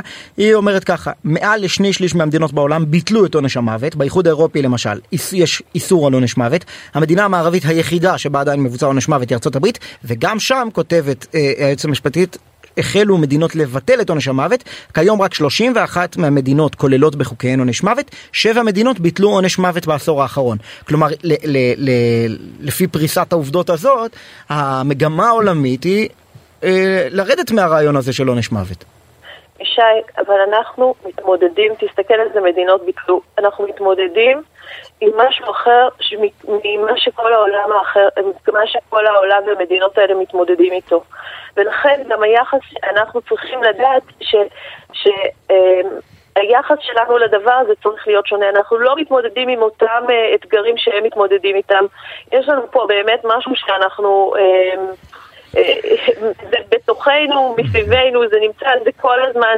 אנחנו מדינה שנמצאת באיום מתמיד, אנחנו, תושבי המדינה הזאת, נמצאים בתחושה, בחוויה שהם לא בטוחים בארץ הזאת. אנחנו מתמודדים עם אתגרים אחרים, ולכן כן. גם ההתנהלות צריכה להיות אחרת. אני רוצה לחזור אותך לאירוע בכרם שילה, לדעת אם אה, הגשת תלונה אה, כלפי שוטרי מג"ב אה, שטען שתקפו אותך או שסבבו אותך בצורה לא נעימה. הגשתי תלונה ביום שלמחרת, אמ, והיום אני הוזמנתי במהלך השבוע, בסוף השבוע האחרון הוזמנתי למח"ש לתת עדות, והיום היום? בצהריים, היום אני אגיע לתת עדות, כן. לתת עדות. כן.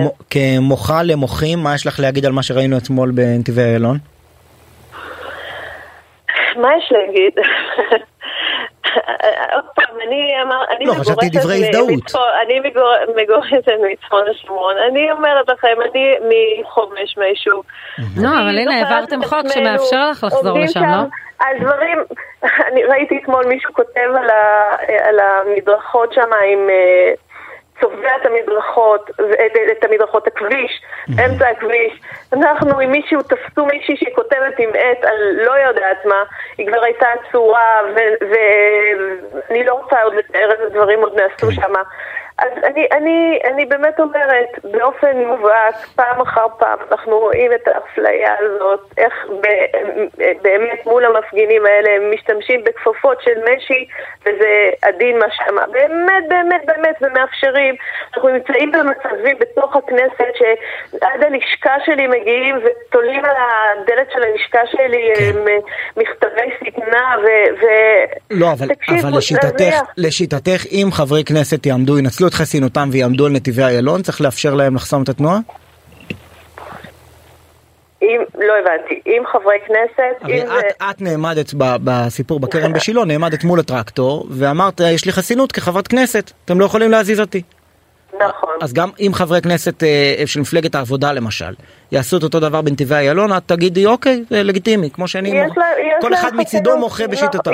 יש להם חסינות, נכון, יש להם חסינות, אבל גם תזכור, גם החסינות שבסוף, בסוף, גם החסינות, היא, היא, יש לנו חסינות, אבל יש לה איזשהו סוג של הגבלה, כי נכון. בסוף אה, אה, היה מאוד מאוד ברור שמה שאני עושה שם זה מחאה, וזה באמת, ל, ל, דרך אגב, אצלי זה קרה מאוד מהר, באופן מפתיע, שבערך שלוש דקות לאחר מכן כבר הייתי מוקפת ב- בשוטרים בטבעת חנק כזאת. אבל אה, עוד פעם, טוב. זה, זה, זה, זה פשוט מופלא כמה סבלנות יש כן. למפגינים מצד אחד. זה אפס סבלנות טוב, אז הנה היום את במח"ש, אה, תשלחי. את טענותייך. אני כן. סליחה שאני חוזר, אה, קופץ מנושא כן. לנושא וחזרה לנושא הקודם, אבל אה, דיברנו רק על הסוגיה הטכנית, לא דיברנו באמת על הסוגיה המוסרית של עונש מוות אה, למחבלים, או עונש מוות בכלל, בית משפט אנושי שפוסק על מישהו שהוא צריך למות, צריך להרוג אותו, ומזכיר לנו אה, יונתן בניה, שיש בכתובים אה, סנהדרין שכתוב שסנהדרין קטלנית היא סנהדרין ששפטה אדם למוות אחת ל-70 שנה. כלומר, גם, ב, גם במקומות נזהרים, היהודים יש כן. איזה הסתייגות מהשתת עונש כן, מוות. אבל, אבל טוב, אתה, אתה, זה, זה כל כך מצחיק אותי שאני שומעת את השאלה הזאת על המוסריות שבדבר הזה.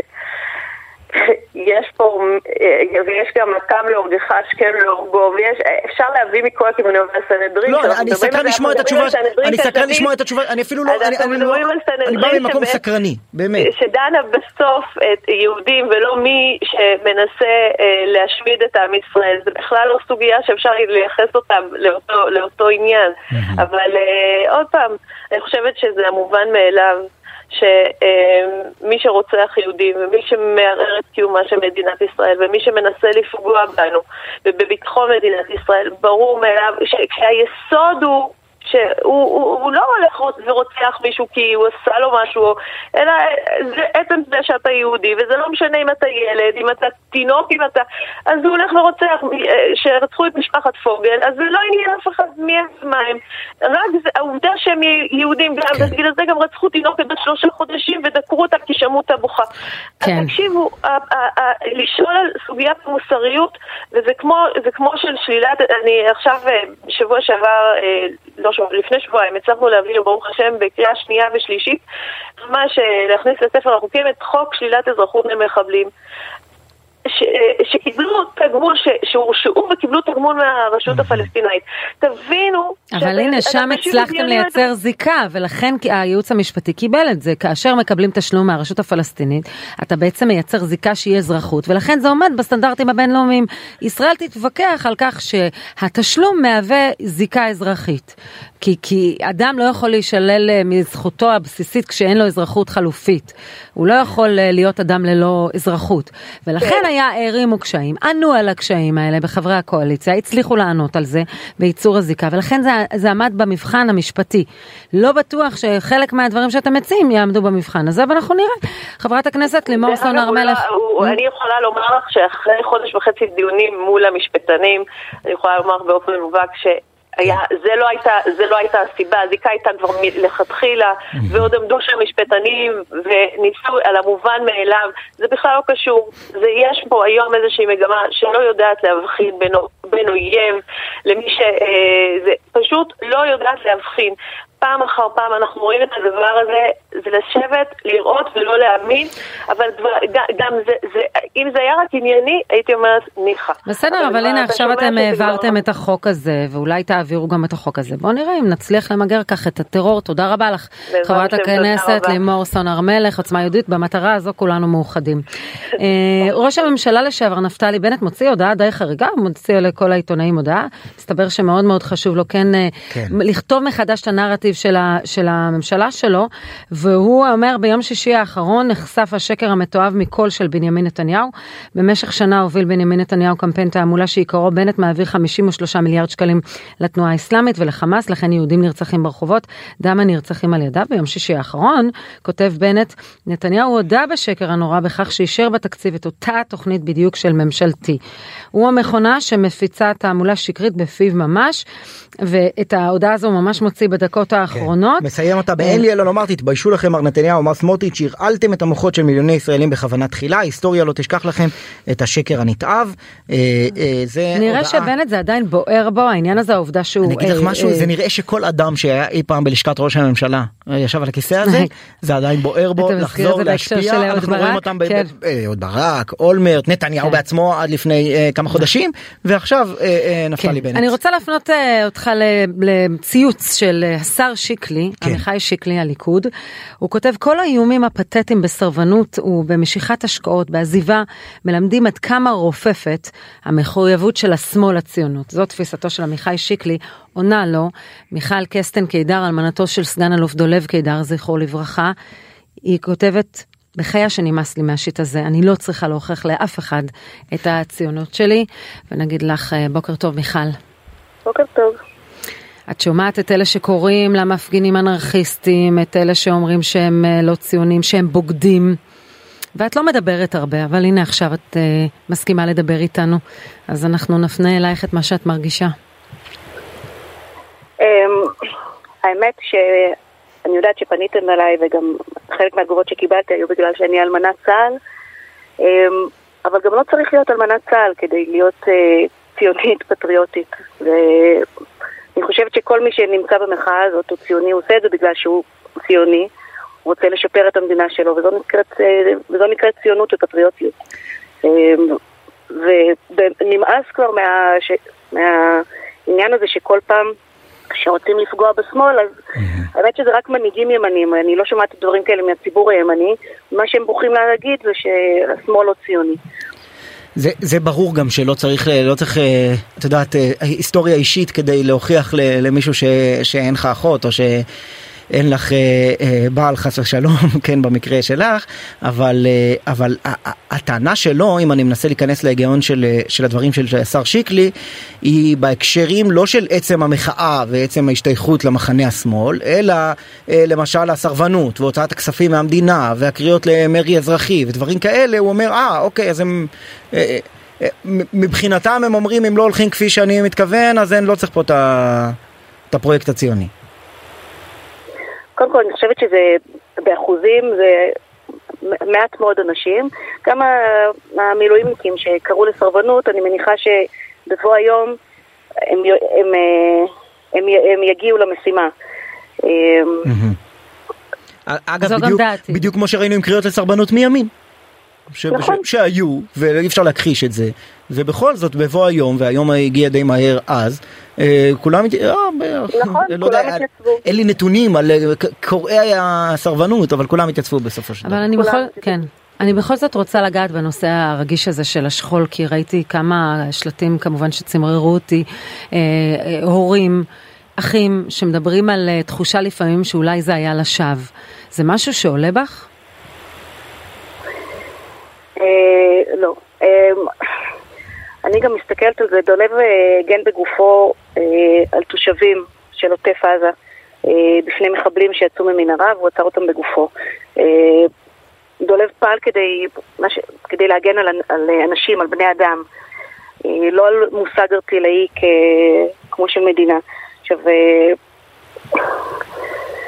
אני, אני חושבת שהאנשים האלה כואבים בגלל שהם מרגישים, עוד פעם, זו תחושה שש, משותפת להמון אנשים במחאה, שמשנים להם את המדינה, שאחרי החוקים האלה מדינת ישראל לא תהיה כפי שהכירו אותה, והבנים או האחים שלהם אה, נפלו כדי להגן על מדינה שעכשיו משתנית לבלי היכר ולוקחים אותה ממנה.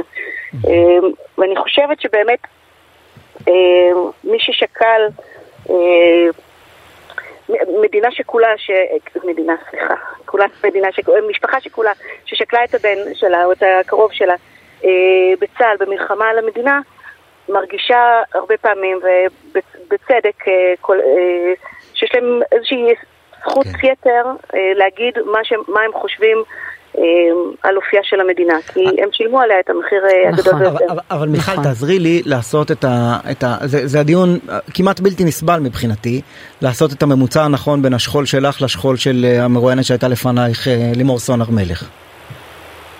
כלומר, יש שכול בכל הצדדים, קשה להבדיל נכון. בין דם לדם וקשה אפילו להיכנס, להיכנס לדיון הזה יש... בלי להרגיש שאני, שאני דורך פה על, על סמל ישראלי חשוב. נכון, יש שכול משני, עוד פעם, יש שכול משני הצדדים, ותמיד יש התנגדות של אסור להשתמש בשכול. אבל שכול שהוא אישי של בן אדם, הוא יכול להשתמש והוא יכול לעשות מה שהוא רוצה. נכון. עוד פעם, משני הצדדים. אני נפגשתי. לראיון שבוע שעבר עם יעל שבח, ששקלה את בעלה בפיגוע. עכשיו, עוד פעם, זה השכול שלה. היא יכולה לעשות אותו מה שהיא רוצה. היא יכולה להשתמש בו לקמפיין, היא יכולה לא להשתמש בו לקמפיין, היא יכולה לדבר בשמו. אה, כנ"ל לימור, כנ"ל אני. אה, אני לא חושבת שאף אחד במחאה, או גם לא ראיתי במחאות בימין שמשתמשים בשכול של אחרים באיזושהי, אה, אתה יודע, בשם הבנים, איזשהו שלט ענק. אבל מי ששקל את הבן שלו והוא חושב שזה, שעכשיו משנים לו את המדינה, הוא יכול, הוא יכול להגיד את זה. עכשיו, כן. זה לא שהוא לא, בוודאי, אומר את זה. בוודאי שיכול להגיד את זה. השאלה, השאלה איך אנחנו כחברה, אם למשל בא מישהו מחר ואומר, חברים, אה, אה, לוין ורוטמן, אני לא אה, אה, שלחתי את הבן שלי למות במלחמה בשביל, אם לא תעשו את הרפורמה, כן? אנחנו כחברה, איך אנחנו אמורים להתייחס נכון לאמירה הזאת? בלי לפגוע בשכול שלו. אין לנו ברירה אלא לקבל אותה. אני חושבת, לא, לא, עוד פעם, לא צריך לקבל, כי אה, כמו שישי אמר, יש שכול משני הצדדים. אני כן חושבת שיש חובה להקשיב, להקשיב בכבוד. אה, אבל אה, ברור שזה, לא, ברור שזה לא תמיד ישפיע, כי עוד פעם, יש חול משני הצדדים. אה, ואני מבינה את זה, וזה כאילו...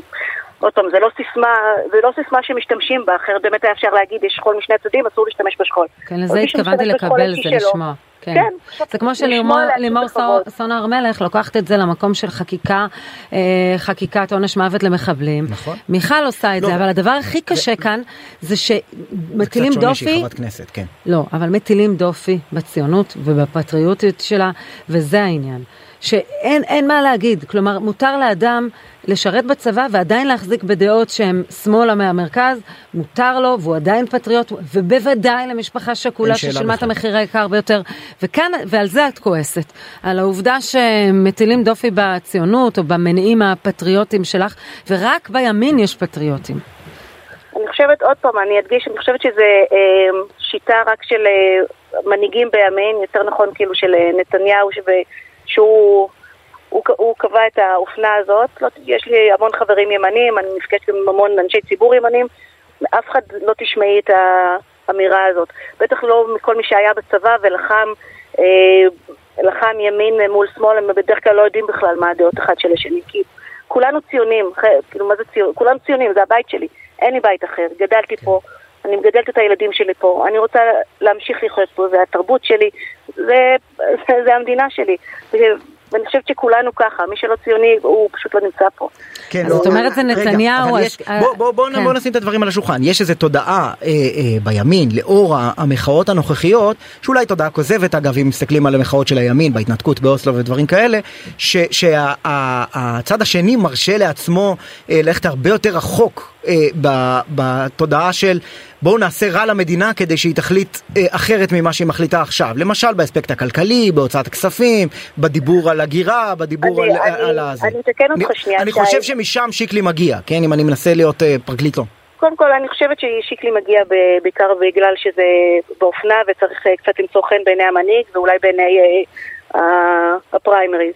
אה, אני אתקן אותך רק שנייה בענייני הוצאת הכספים. אה, ככל שאני יודעת, אז הוצאת הכספים, לפחות אה, רובה די המוחלט, של חברות שעושות את זה ממניעים כלכליים, ולא אזרחים שמוציאים כספים כדי לפגוע במדינה, כדי שחלילה יקרה פה משהו. כולנו רוצים שהמדינה תצליח. אה, והפגיעה כרגע בכלכלה היא לא בגלל שאנשים אומרים תיפגע הכלכלה, אלא בגלל שחברות אשראי אה, ובנקים גדולים בעולם אומרים זה הולך לפגוע לכם בכלכלה. זה לא, זה לא קשור למחאה, יש פה בלאגן בסיבה ותוצאה. אני לא אה, מסכים איתך, אבל נשמור את הוויכוח הזה לזמן אחר.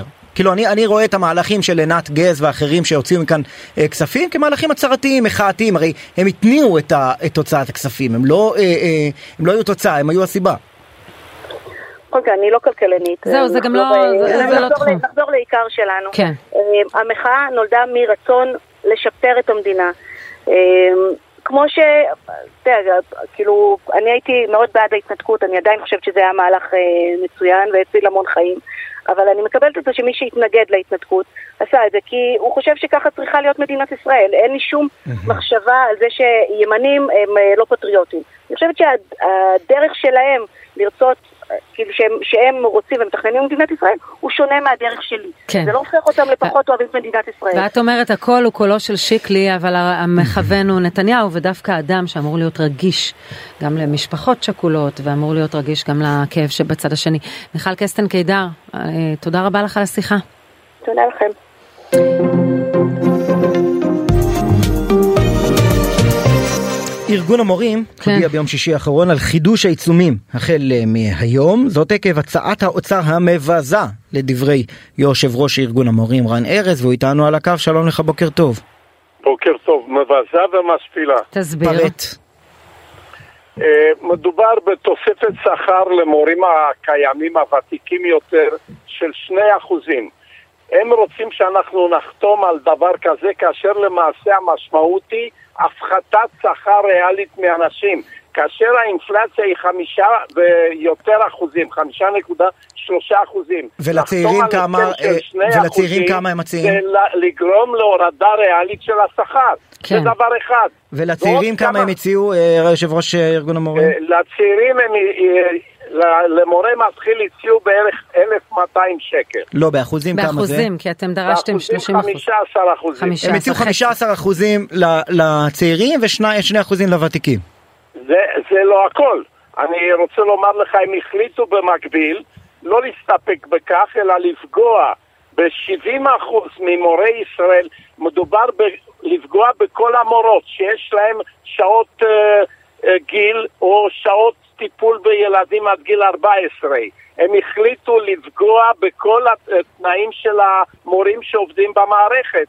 וכאשר במערכת החינוך מדובר על 70% מורות, כן. לפגוע במורות עם ילדים, או לפגוע במורות מבוגרות שיש להן הנחות גיל, זה ממש דבר שלא נוכל להסכים לו. אוקיי, אתם ככה, רגע, למעשה מה מבקשים, מה- בדיוק, זהו, מה 30 הדרישות? אחוזים תוספת בשכר פלט, כלומר גם לצעירים, גם אנחנו למבוגרים? רוצים- אנחנו נדבר לא באחוזים, כי אנשים לא קונים במכולת עם אחוזים, אנחנו רוצים למורים תוספת של 3,000 שקל לחודש. גם, שהשכר רגע, יעמוד זה דרמטי, אם זה, אם זה מספרים מוחלטים זה, זה, זה פחות טוב לוותיקים מאשר אחוזים. אה, נכון, אה, אם מורה ותיק יקבל 3,000 שקל, זה יוצא פחות מ-30 אחוזים, אבל בכל זאת 3,000 שקל זה לא הולך ב...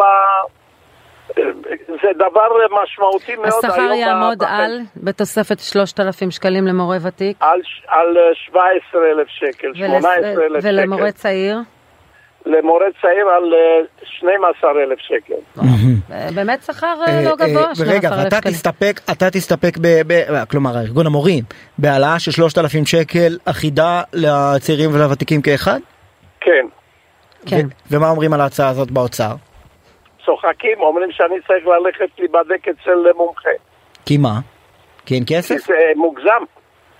ת, תגיד, אה, אתה כבר אה, ותיק מאוד בתפקיד שלך, אה, ניהלת לא מעט משאים ומתנים עם שרי אוצר, זה משהו יוצא דופן, כי אתה מוציא הודעה די חריפה, הצעה מבזה, ואתה מדבר על זה ששולחים אותך אולי לבדוק את עצמך, אבל זה משא ומתן רגיל, הוא מתקיים עם כל שר אוצר, לא? לא, הפעם זה קצת אחרת, כי ברגע שבאים ואומרים תמורת תוספת שכר יחסית מזערית, אנחנו גם רוצים לקחת לכם את ההטבות שיש למורות, למורות צעירות, למורות ותיקות, לפגוע בגמולי הבגרות, למעשה הם רוצים לקחת יותר ממה שהם נותנים. אנחנו נמצאים בבעיה חמורה של מחסור במורים בבתי הספר. נכון. ואתה- איך אפשר, איך אפשר למשוך מורים עם אה, שכר כזה? לאן- הרי מורה למתמטיקה יעדיף לעבוד בהייטק ולא ללמד בית ספר תמורת 8,000 שקל ברוטו לחודש. אולי זאת הסיבה שמשרד האוצר מציע בעיקר להעלות אצל הצעירים, כי שם הבעיה, שם הנטישה. אה, רוצים ליצור, לא, שמה, שמה לא באים, לא שיש נטישה. יש נטישה, שאני- יש נתונים, יש יש נטישה נתונים לאורך מאוד חד. משמעיים על נטי- נטישת מורים בשלוש שנים האחרונות. מדובר במורים בחמש שנות הלימוד הראשונות שלהם. בוא אני אלמד אותך דבר אחד שאתה לא יודע. בבקשה. אנחנו, כן, אנחנו התברכנו בשנות ה-90 עם עלייה גדולה מאוד של אקדמאים מרוסיה, מורים למתמטיקה, אנגלית ומקצועות uh, מדעיים. הם היום פורשים לפנסיה, הם עוזבים את המערכת וחדשים לא מגיעים. אז ברגע שכל המורים האלה עוזבים, היום מורה להיסטוריה מלמד גם אנגלית, מורה למתמטיקה מלמד כימיה. אין אנשים? מקצוענים כן. בכל מקצוע ומקצוע.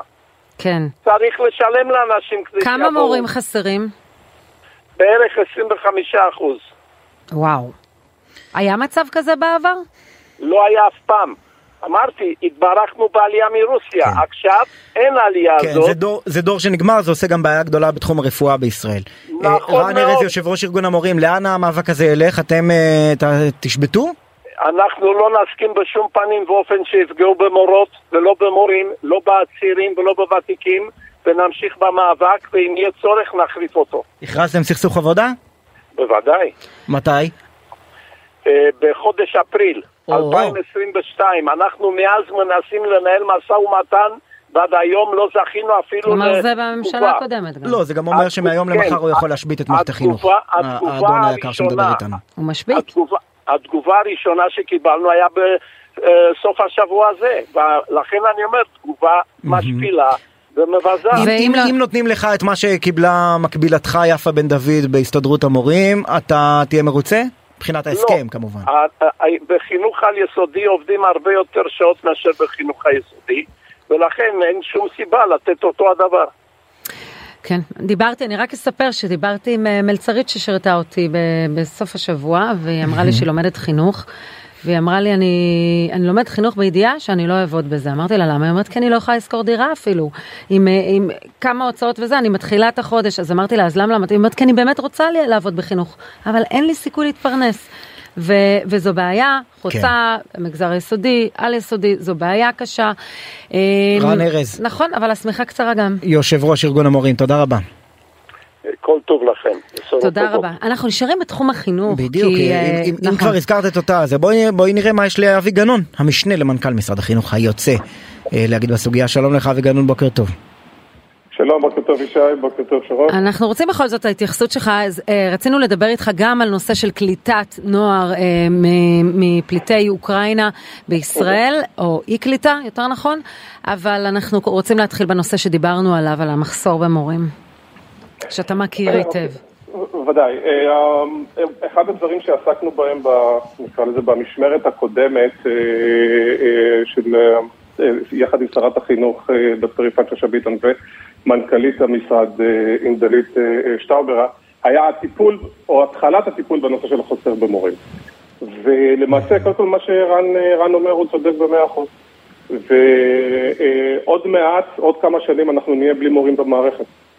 אין עתודות של מורים שנכנסים לתוך המכללות להוראה היום. פשוט אין. תדברו עם כל נשיאי מכללות ההוראה, אוקיי? ותראו את אותה תמונת מצב. אין דור עתיד למורים במדינת ישראל. ההישג שהיה מול הסתדרות המורים עם, אה, עם יפה בן דוד הוא הישג יוצא דופן.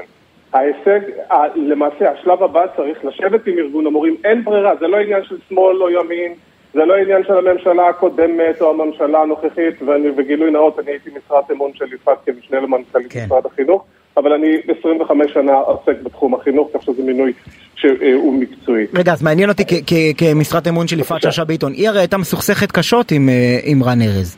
וארגון המורים. להזכיר לכם שמיד אחרי ההסכם עם יפה בן דוד, התחיל כבר ההסכם, אה, התחיל כבר דיון ומשא ומתן ביחד בין יפעת לבין, אה, לבין אה, אה, רן, וכבר הונחו התשתיות והונחו היסודות לקראת ההסכם הבא. אבל, הייתה אבל, אבל הוא, כעס. עליכם, הוא כעס עליכם מאוד, הוא הרגיש שאין לכם, אין לו גיבוי ממשרד החינוך, בניגוד להסתדרות המורים, שנתתם גיבוי לא, לא, מלא לא, לדרישות לא, מול לא, האוצר. לא, לא, לא, והיה לא. היה לנו- ויכוח שלם על רפורמת הבגרויות כמובן. שוב, בשלב מסוים לנו כבר היה איסור להמשיך את המשא ומתן בגלל הסיפור של הבחירות, וזה לא היה כבר המנדט שלנו, אוקיי? וזה זה, אה, כבר עבר ל, ל, למשמרת הבאה. אבל אני אומר, זה לא עניין של שמאל וימין, וחלילה, אין לי, לא... לא, בוודאי, ביקורת. בוודאי לא שמאל וימין. השאלה היא, אם לתפיסתך כמי שהיה אה, משנה למנכ"ל משרד החינוך, רן ארז הוא גורם אה, אה, מייעל במערכת החינוך, הוא גורם שתורם ל... ל הוא, הוא, דרכו יכול לא לעבור רפורמות שימשכו מורים למערכת, שיאפשרו את הרחבת ה, הידע של אה, תלמידי ישראל. בוא ניקח 15-20 שנה אחורה. רן, רן ארז, לצורך העניין, ליווה עשר... אה, הוא ליווה למעשה שרים ומנכ"לים לכל אורך התקופה. והוא נשאר, זה לא עניין של ייעול או לא ייעול, הוא היום המייצג של אה, אה, ארגון המורים, איתו צריך לשבת ולדבר. לא יהיה רן ארז אה, אה, אחר מחר בבוקר. ומה שהוא אומר ומה שהוא משדר לך זה, זה, זה דבר הכרחי למערכת. שוב, אנחנו נישאר בלי מורים, פשוט מאוד. אין היום מורים למתמטיקה. ממוצע הגילאים של המורים לפיזיקה הוא מעל 60, אוקיי? אין היום מורים שבאים למכללות אז מה- אתם רוצים שיקרה במערכת? זה כבר לא משנה אם זה רן ארז או לא רן ארז, או אם זה היום שר האוצר כזה או שר חינוך אחר. זה פשוט משבר לאומי. ניסינו, התחלנו לפתור אותו בקדנציה הקודמת שלנו, ואני מאוד מקווה שגם הקדנציה הבאה תדע להבין את גודל המשבר, כי בעוד חמש שנים כבר לא יהיו לנו מורים. אני אומר לכם, לא יהיו מורים. אני- בתוך... הדברים ברורים, אני רוצה להתייחס לעוד נושא שריכזת, היית הפרויקטור לקליטת אה, אה, עשרות. אלפי עולים ובני נוער, ילדים ובני נוער שהיו אמורים להיכנס, אה, לא היו אמורים, נכנסו למערכת החינוך כתוצאה מהמלחמה באוקראינה. אה, ואתה יוצא עם תחושה חמצמצה לגבי הקליטה שלהם. אנחנו לא מודעים לזה, כמעט לא מפנים זרקור. עצם ההצלה הייתה נכון. מבחינתנו המשימה, אבל לא שאלנו את עצמנו האם הם באמת נטמעו והאם הם קיבלו את כל מה שהם צריכים כדי להשתלב. תראו, אה, אני אה, תכף אענה למה שאת אומרת. יש פה עניין הרבה יותר מערכתי, שמדינת ישראל, לצורך העניין, היות ועסקתי בנושא העלייה, הייתי גם אחראי על תחום החינוך בלשכת הקשר עם עתיד בזמנו, חייתי עשר שנים ברוסיה, אוקיי, בשליחויות השונות שעשיתי. אז כך שאני מכיר את כל המדינות, כל המערך הפוסט-סובייטי. מדינת ישראל הפסידה פה פעמיים. פעם אחת, מאז גל העלייה הגדול של תחילת שנות ה-90, מדינת ישראל השקיעה, אוקיי, עשרות מאות מיליוני שקלים בהקמת מערך אדיר, אוקיי, של בתי ספר יהודים בברית המועצות לשעבר, של מרכזים ישראלים, של פעילות הסוכנות היהודית שבעזרת הפילנטרופיה שלהם. כל שנה הושקעו בכל המערך הפוסט-סובייטי, אוקיי? בדיוק בשביל הרגעים האלה, להכין את אותם מיליון זכאי חוק השבות, אוקיי? לעלייה לארץ. זה דבר אחד. הדבר השני, ברגע שפרצה המלחמה, הרי ידענו, כולנו ידענו שהולכת, הולך להיות גל עלייה לארץ, אוקיי? או לפחות גל של אנשים שרוצים להגיע לארץ, שחלקם עולים, חלקם, אה, חלקם זכאי חוק השבות, חלקם לא. זה, זו הנקודה השנייה. באותו רגע שזה קרה, היה צריך להעמיד צי של מטוסים בגבולות, במדינות הגובלות עם, עם אוקראינה, קודם כל, לא לעלות, שלא, אני לא, לא רוצה להיכנס לנושא של חוק השבות, אלא קודם כל להביא לארץ, אוקיי? ולא לאפשר להם להגר למדינות אחרות. אתה אומר, והפסדנו אתה אומר הפסדנו, עשרות- הפסדנו המון יהודים או זכאי חוק השבות שעברו לארצות הברית? לגמרי, לגמרי. ארצות הברית, גרמניה, קנדה, פולין, תראו מה קורה אבל, במדינות האלה. אבל בזמנו, אם אני זוכר נכון, את ההיסטוריה, כן, כי לא הייתי חי אז, אה, אה, שמיר הלך לאמריקאים והשפיע שם כדי. שהם לא יקבלו אותם, כך שבעצם לא הייתה להם ברירה אלא להגיע לכאן. בדיוק, וזו עלייה כל כך. חשובה. אנחנו היינו צריכים. להשפיע על ביידן לאסור כניסה של אה, מהגרים יהודים מאוקראינה? לא, אני לא אומר את זה. אני, מה שאני אומר זה, באותו, באותם ימים, הרי זה עניין של החלטות של יום-יומיים שאנשים עושים לאן ללכת. היה צריך להעמיד במקום, באותו זמן, אוקיי? מטוסים בשיטת מלא ושק, כי לאנשים לא הייתה ברירה, אנשים רצו בשיטה לברוח. פרואקטיבית חיובית, לאו דווקא שלילית, לא למנוע את כניסתם למקום אחר. לייצר להם אינסנטיב לעלות לכאן. כן. וכאן כבר לעשות את הבדיקות של זכאי חוק השבות וכולי. עכשיו, once הם הגיעו, אוקיי? בואו נקלוט אותם, בואו נקלוט אותם כמו שצריך. אז היות ואני הייתי הפרויקטור של משרד החינוך בנושא קליטת ה- הילדים, נחלק את זה לשתיים. אחד, זה הימים הראשונים, השבועות הראשונים של ההתאקלמות וההפגה, כל פעולות ההפגה שנעשו בבתי המלון, בבתי האירוח וכולי, ולבין קליטת הקבע של אותם ילדים. אנחנו קלטנו כמדומני משהו בסביבות שיש- אה, 6,000 תלמידים לתוך מערכת החינוך, שמקבלים את הסלי קליטה האוטומטית ואת הסל שעות שהם אה, אה, אמורים לקבל על פי חוק. במקביל, הייתה, התמודדנו עם הקליטה של העולים לאולפנים, על מנת כן. לרכוש שפה. מי כמוכם יודע מה, מה החשיבות של שפה להתמודד ב, ב, בתוך, ב, במדינה חדשה ולהשתלב נכון. ואז גילינו את החוסר במורים, אוקיי, שהיה, אה, אה, שקיים בנושא האולפנים. היות והמורים, הנושא של כל מערך השכר שלהם זה מול האוצר, אוקיי? היה חוסר, קיים חוסר אה, של בין 200 ל-300 מורים לעברית במדינת ישראל, מה שגרם לפקק בלימודי אה, אה, העולים. זה אחד לאחד ואז- מה שקורה עם המטפלות במעון, כן? אה, רק שבוע שעבר נכון. שמענו את סמוטריץ' מבטיח שיאפשרו נכון. מבנה חדש נכון. שיאפשר להבטיח להם יותר שכר. בפועל כל ה- כל המעונות בישראל נאבקים על- על מטפלות. אולי תביא לי, זה המשאב הכי חשוב, כי אנשים לא רוצים לעבוד בעבודה הזו. נכון. עכשיו, מה, ש... מה ש... אה, הדבר שלמעשה, או אחד הדברים שבכל אופן התחלנו, הקמנו ועדה, ועדה בין-משרדית משותפת, אה, בהנחיית שתי המנכ"ליות שהיו של משרדי הממשלה, אה, של משרד החינוך ומשרד העלייה וה- והקליטה. הקמנו ועדה שהובלתי אותה ביחד עם המשנה למנכ"ל משרד הקליטה, עם המלצות מסודרות מה לעשות באולפנים. אבל אל דאגה, אף אחד לא יישם אותן. לא, לא רק זה שלא יישמו את זה, אוקיי? אלא הבאנו את זה ממש לקראת תום המשמרת שלנו, אוקיי? ישבנו יחד עם האוצר וקיבלנו ברקס. אוקיי? מהאוצר קיבלנו קיבלתם ברקס? קיבלנו ברקס ליישום ההמלצות של האוצר. אני, אני רוצה לא להזכיר הזמן. ששר האוצר היה אביגדור ליברמן, אחד שיודע דבר או שניים על מדינות פוסט-סובייטיות והעלייה שלהם נכון, לישראל. אני, זה, זה, זה ממש היה ברגעים האחרונים של ה... כמה, ו- כמה כסף אגב, ביקשתם, אבי? לדעתי דובר שם על בין 20 ל-30 מיליון שקל כמשהו ראשוני. ש- שזה היה צריך... כן, שזה, זה היה שזה כסף, אבל עבור משימות ציוניות וביחס לתקציב המדינה, לא, זה לא לא עכשיו אה. אה, אה, לא. טירוף מוחלט, כן? בדיוק. עכשיו, ולצורך העניין, וזה, היינו... וזה גם כנראה הוצאה חד הפקק. פעמית, לצערנו. נכון, ורצינו לשחרר את הפקק, אוקיי? כי הלוואי, ואני מאוד מקווה שגם יגיעו אה, אה, בקרוב עוד עולים, אבל once יש כבר תשובות, או יש כבר חוויה לא טובה מאלה שנמצאים פה, נכון. הם כבר משדרים לקרובי משפחה שלהם, חבר'ה, תעזבו את מדינת ישראל, גם ככה יוקר המחיה פה מטורף, מה אנחנו צריכים פה את הכאב ראש הזה? כלומר, יש אתם- חשש ל- להערכתך, העובדה הזו שהתוכנית לא יושמה ושהם לא עוברים קליטה, אנחנו נאבד את האנשים האלה, האנשים האלה יעזבו את הארץ? כבר איבדנו, חלקם כבר חוזרים חזרה. כן.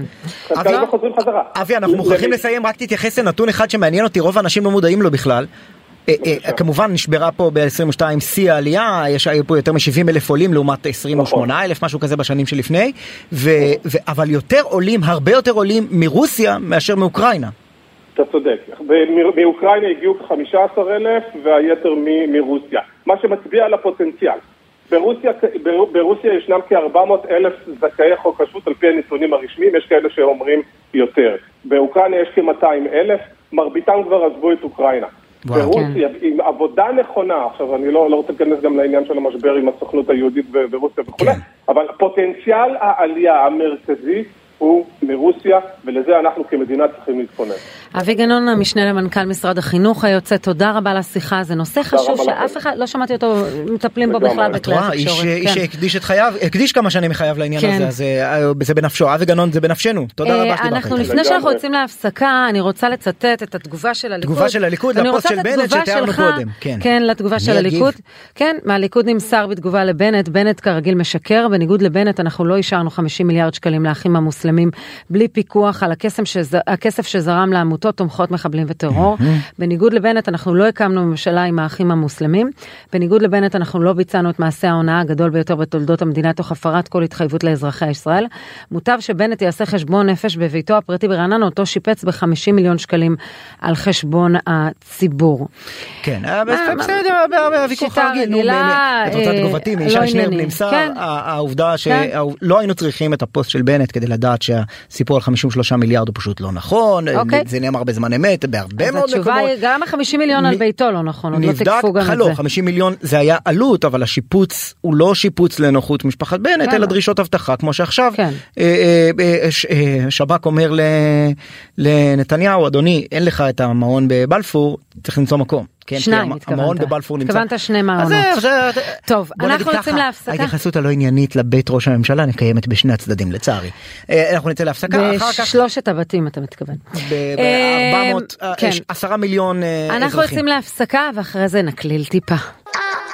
עכשיו בוויינט רדיו, שרון קידון וישי שנר.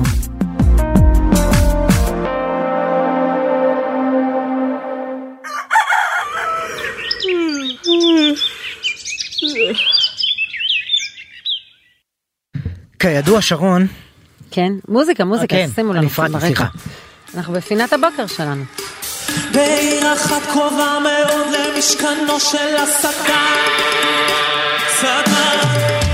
טוב, אתה צעיר מדי, לזכור את הצלילים האלה עבורי, זה, זה באמת, זה, זו הייתה המוזיקה שלי. תראי יש הופעת איחוד. יש הופעת איחוד, נוער נוער שוליים, דודי לוי, מיכאל בן דוד, שלום לכם. שלום. בוקר שלום טוב. בוקר טוב. כמה פעמים, של... אם היה. לכם שקל על כל פעם, מיכאל בן דוד הוא על תקן הרכש. כן, נכון. הוא הנוער שוליים החדש של היום. המתחדשת. ספר לנו איך זה נולד דודי. האמת היא שזה זה התחיל מאיזשהו שיר שיצא לי לכתוב לפני כמה חודשים שמספר על אה, תחילתה של הדרך של נוער שוליים והחוויה של ההצלחה המאוד מאוד גדולה מהנקודת מבט שלי היום. כן. ואז עלה איזשהו רעיון לאחד את ההרכב אה, בהשקת הסינגל, וכל החבר'ה רצו חוץ ממיקי, ואז אמרתי, בואו נעשה את זה בכל זאת, ועלה לי הרעיון הזה שמיכאל דוד נורא התחבר לדמות הזאת ולקול שלו, ועשינו ניסיון, וראינו שמגניב, אז באמת אירחתי את כל נוער השוליים עם מיכאל בן דוד, ועשינו כמה שירים, והתקרה של המועדון ככה התרוממה, אז אמרנו בוא, בוא, בוא נעשה עוד כמה כאלה. אבל למה מיקי, למה. מיקי יאגי סירף? אתה רוצה להתייחס לזה?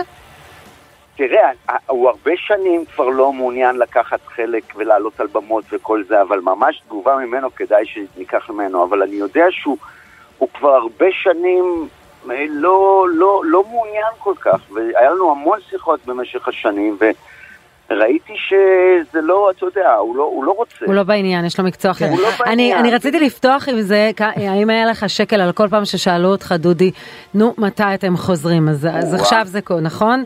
אז עכשיו זה. קורה וצריך כמה לזכור. שקלים, כן, כמה צעירי לך. שפם ואמסטרדם והנוג, שזה זה אחד 33 השירים האהובים עליי. של שאלות כאלה, את יודעת. נכון. אה, אז מיכאל בן דוד, אתה- על תקן זה כמו ההופעות של קווין אה, בלי פרדי, מ- זמר מחליף לפרדי מרקיורי, זה... אבל זה מיכאל בן דוד, מיכאל בן בכל דוד זאת. בפרונט. תשמעו להגיד לכם שחשבתי שאחרי האירוויזיון אני אעמוד עם להקת רוק מאחוריי ויופיע בברבי כמה וכמה פעמים. זה לא חשבתי שיקרה, אבל זה חוויה מטורפת. להיות אה, צינור לשירים האלה זה זכות אדירה. ואנחנו ב-28 לשלישי בזאפ הרצליה, וזה סופר ומי הקהל. שמגיע? זה רק אנשים כמוני שמתענגים, או שיש חבר'ה גם בגיל שלך, מיכאל? יש חבר'ה בגילי וצעירים שמגיעים ומתעניינים ושומעים ומתלהבים. את יודעת, אני מפרסמת לי באינסטגרם את החומרים האלה, ואנשים אומרים לי, וואו, מה זה הטירוף הזה? וזה מטורף, זו זכות כבירה, וגם שאת אני, אם כבר דיברנו על מיקי יאגי, פניתי אליו ודיברתי איתו, והוא אמר לי שהוא עף על הדברים שהוא ראה. ושהוא רוצה לכתוב לי ולהפיק לי, ואיחל לי מלא מלא בהצלחה, ככה שזה... לאיזה שיר הכי התחברת? וואו, אה, אני הכי אוהבת קברניט. באמת. את? קברניט. קברניט? שזה- כן. כן, ולילה, אה, כל השירים האלה, זה פשוט מטורף. זה פשוט... אה, לא, רציתי. לשאול איך הקול שלך הבוקר, אולי היית נותן לי איזה number קטן בטלפון. אה, בוא, גם בארבע בבוקר אני יכול לעשות לך, אז ציירי לך שפם. מעולה, מעולה, מעולה. אני רוצה להגיד שמיכאל בן דוד הוא יהלום אמיתי, והוא הכניס ל... אנחנו כבר, יש בינינו הבדלי גילאים, כמו שאתם כמובן מבינים, ויש פה איזו סינרגיה מאוד מאוד מיוחדת בין הלהקה המקורית לבין מיכאל, שנכנס לפוזיציה הכי מרכזית בלהקה. כן. אה, אז יש פה הנוער, איזו אתה סינרגיה מתכוון. מאוד מאוד מיוחדת, מה? אתה מתכוון לנוער כמובן. מה קרה לנוער כן, שוליים? הוא הם נהיו בורגנים? לפוזיציה של הסולן, אתה יודע, הסולן זה כן, כן, לא, אני המרכז, צוחק. מה לעשות? מה קרה לנוער שוליים? סינרגיה נהייתם בורגנים. כאלה? מה? נהייתם בורגנים? נוער לא נהיינו? בורגנים, אבל את יודעת, אנחנו לא בני תקשיבי, עשרים הם כבר. יפים, הם חתיכים אחד-אחד, הם תוססים, החדר חזרות בוער באש, אז לא לחשוב ששום דבר לא זה. השתנה, תהיי בטוחה. איזה רגע, כיף זה. יש לי שאלה אה, ככה אה, פוליטית, מיכאל בן דוד. אתה הכרת את השירים של אה, נוער שוליים לפני כן? בטח, תקשיב, הוא פנה אליי ואמר לי, היי, זה דודי לוי מנוער שוליים, אמרתי כזה, מי? מה הוא רוצה ממני? הגעתי לחדר חזרות, הוא השמיע לי את השירים ואמרתי, אלוהים ישמור לה. אני לא מאמין, ש... אני לא מאמין שזה הם, ככה, שיר אחרי שיר. לא הבנתי את... ואז ששמעתי אמרתי, וואו, אני לא מאמין שנפלה הזכות הזאת, וזה, אמרתי, חבר'ה, זה הדבר הכי מדהים שיכול לקרות, באמת. רגע, זה שנציגנו באירוויזיון, אולי, אתה יודע, הזיקוק של הפופ אה, בסוף מוצא את עצמו כסולן של אה, להקת רוק במופע איחוד, זה מסמן באמת שה nineties חזרו? כן, בהחלט.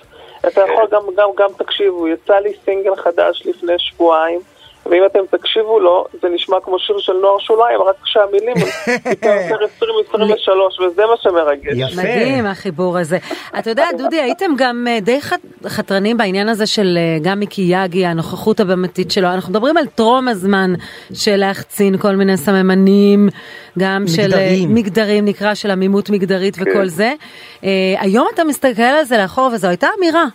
אני לא יודעת אם אז חשבתם שזו אמירה. לא חשבנו, באמת שלא. זאת אומרת, אנחנו באמת הגענו עם איזשהו ג'וי של אה, רצון אה, להתחפש ולעשות קטעים, והמון דברים עשינו, כמו הרבה מוזיקאים בגיל הזה, בלי להבין מה אנחנו עושים, והשנים הכניסו את זה לדפי ההיסטוריה ולקווים העמוקים של ההיסטוריה, והיום, כל כך הרבה שנים אחרי, אנחנו באמת גאים וחושבים שזו זכות גדולה שהצלחנו כחבורה צעירה שהקימה להקה בגיל 16, את יודעת, להכניס כמה דברים כאלה לתוך הסלוטים של מדהים. התרבות אז הישראלית, ב-20... אני מאוד גאה בזה. גם אנחנו, וב-28 במרץ בא לי להיות בזאפה הרצליה איתכם. יאללה, והופעת איחוד של נוער שוליים עם מיכאל בן דוד. יש לנו ביצוע אה, לייב ברקע של צרילך שפם, אבל לא תיתן לי עמרי זינגר את הנוג? כמה הנוג הוא? לא יכולה לשלב טוב. טוב, אני אגיע, אני אגיע אנחנו להופעה. נכה את התקליטייה, מה שנקרא. כן. דודי לוי ומיכאל בן דוד. מחכים לכם. תודה רבה לשניכם, שיהיה. שבוע נהדר. יאללה. שיהיה שבוע טוב ושקט וקצת שלום שיבוא עלינו, אה? נכון, קצת שלום. לא צריך יזיק להגזים לנו. בדרישות. ישי. טוב, תודה, תודה. איזה כיף לשמוע אתכם, ונודה לצוות שהיה איתנו. ריקי כרמי, העורכת שלנו, יובל כהן ומאי פרדו המפיקות, לעמרי זינגר שהקרינו את התקליטייה שלו. שרון קידון, תודה רבה. ישי שנרב, נתראה מחר. ביי ביי. להתראות.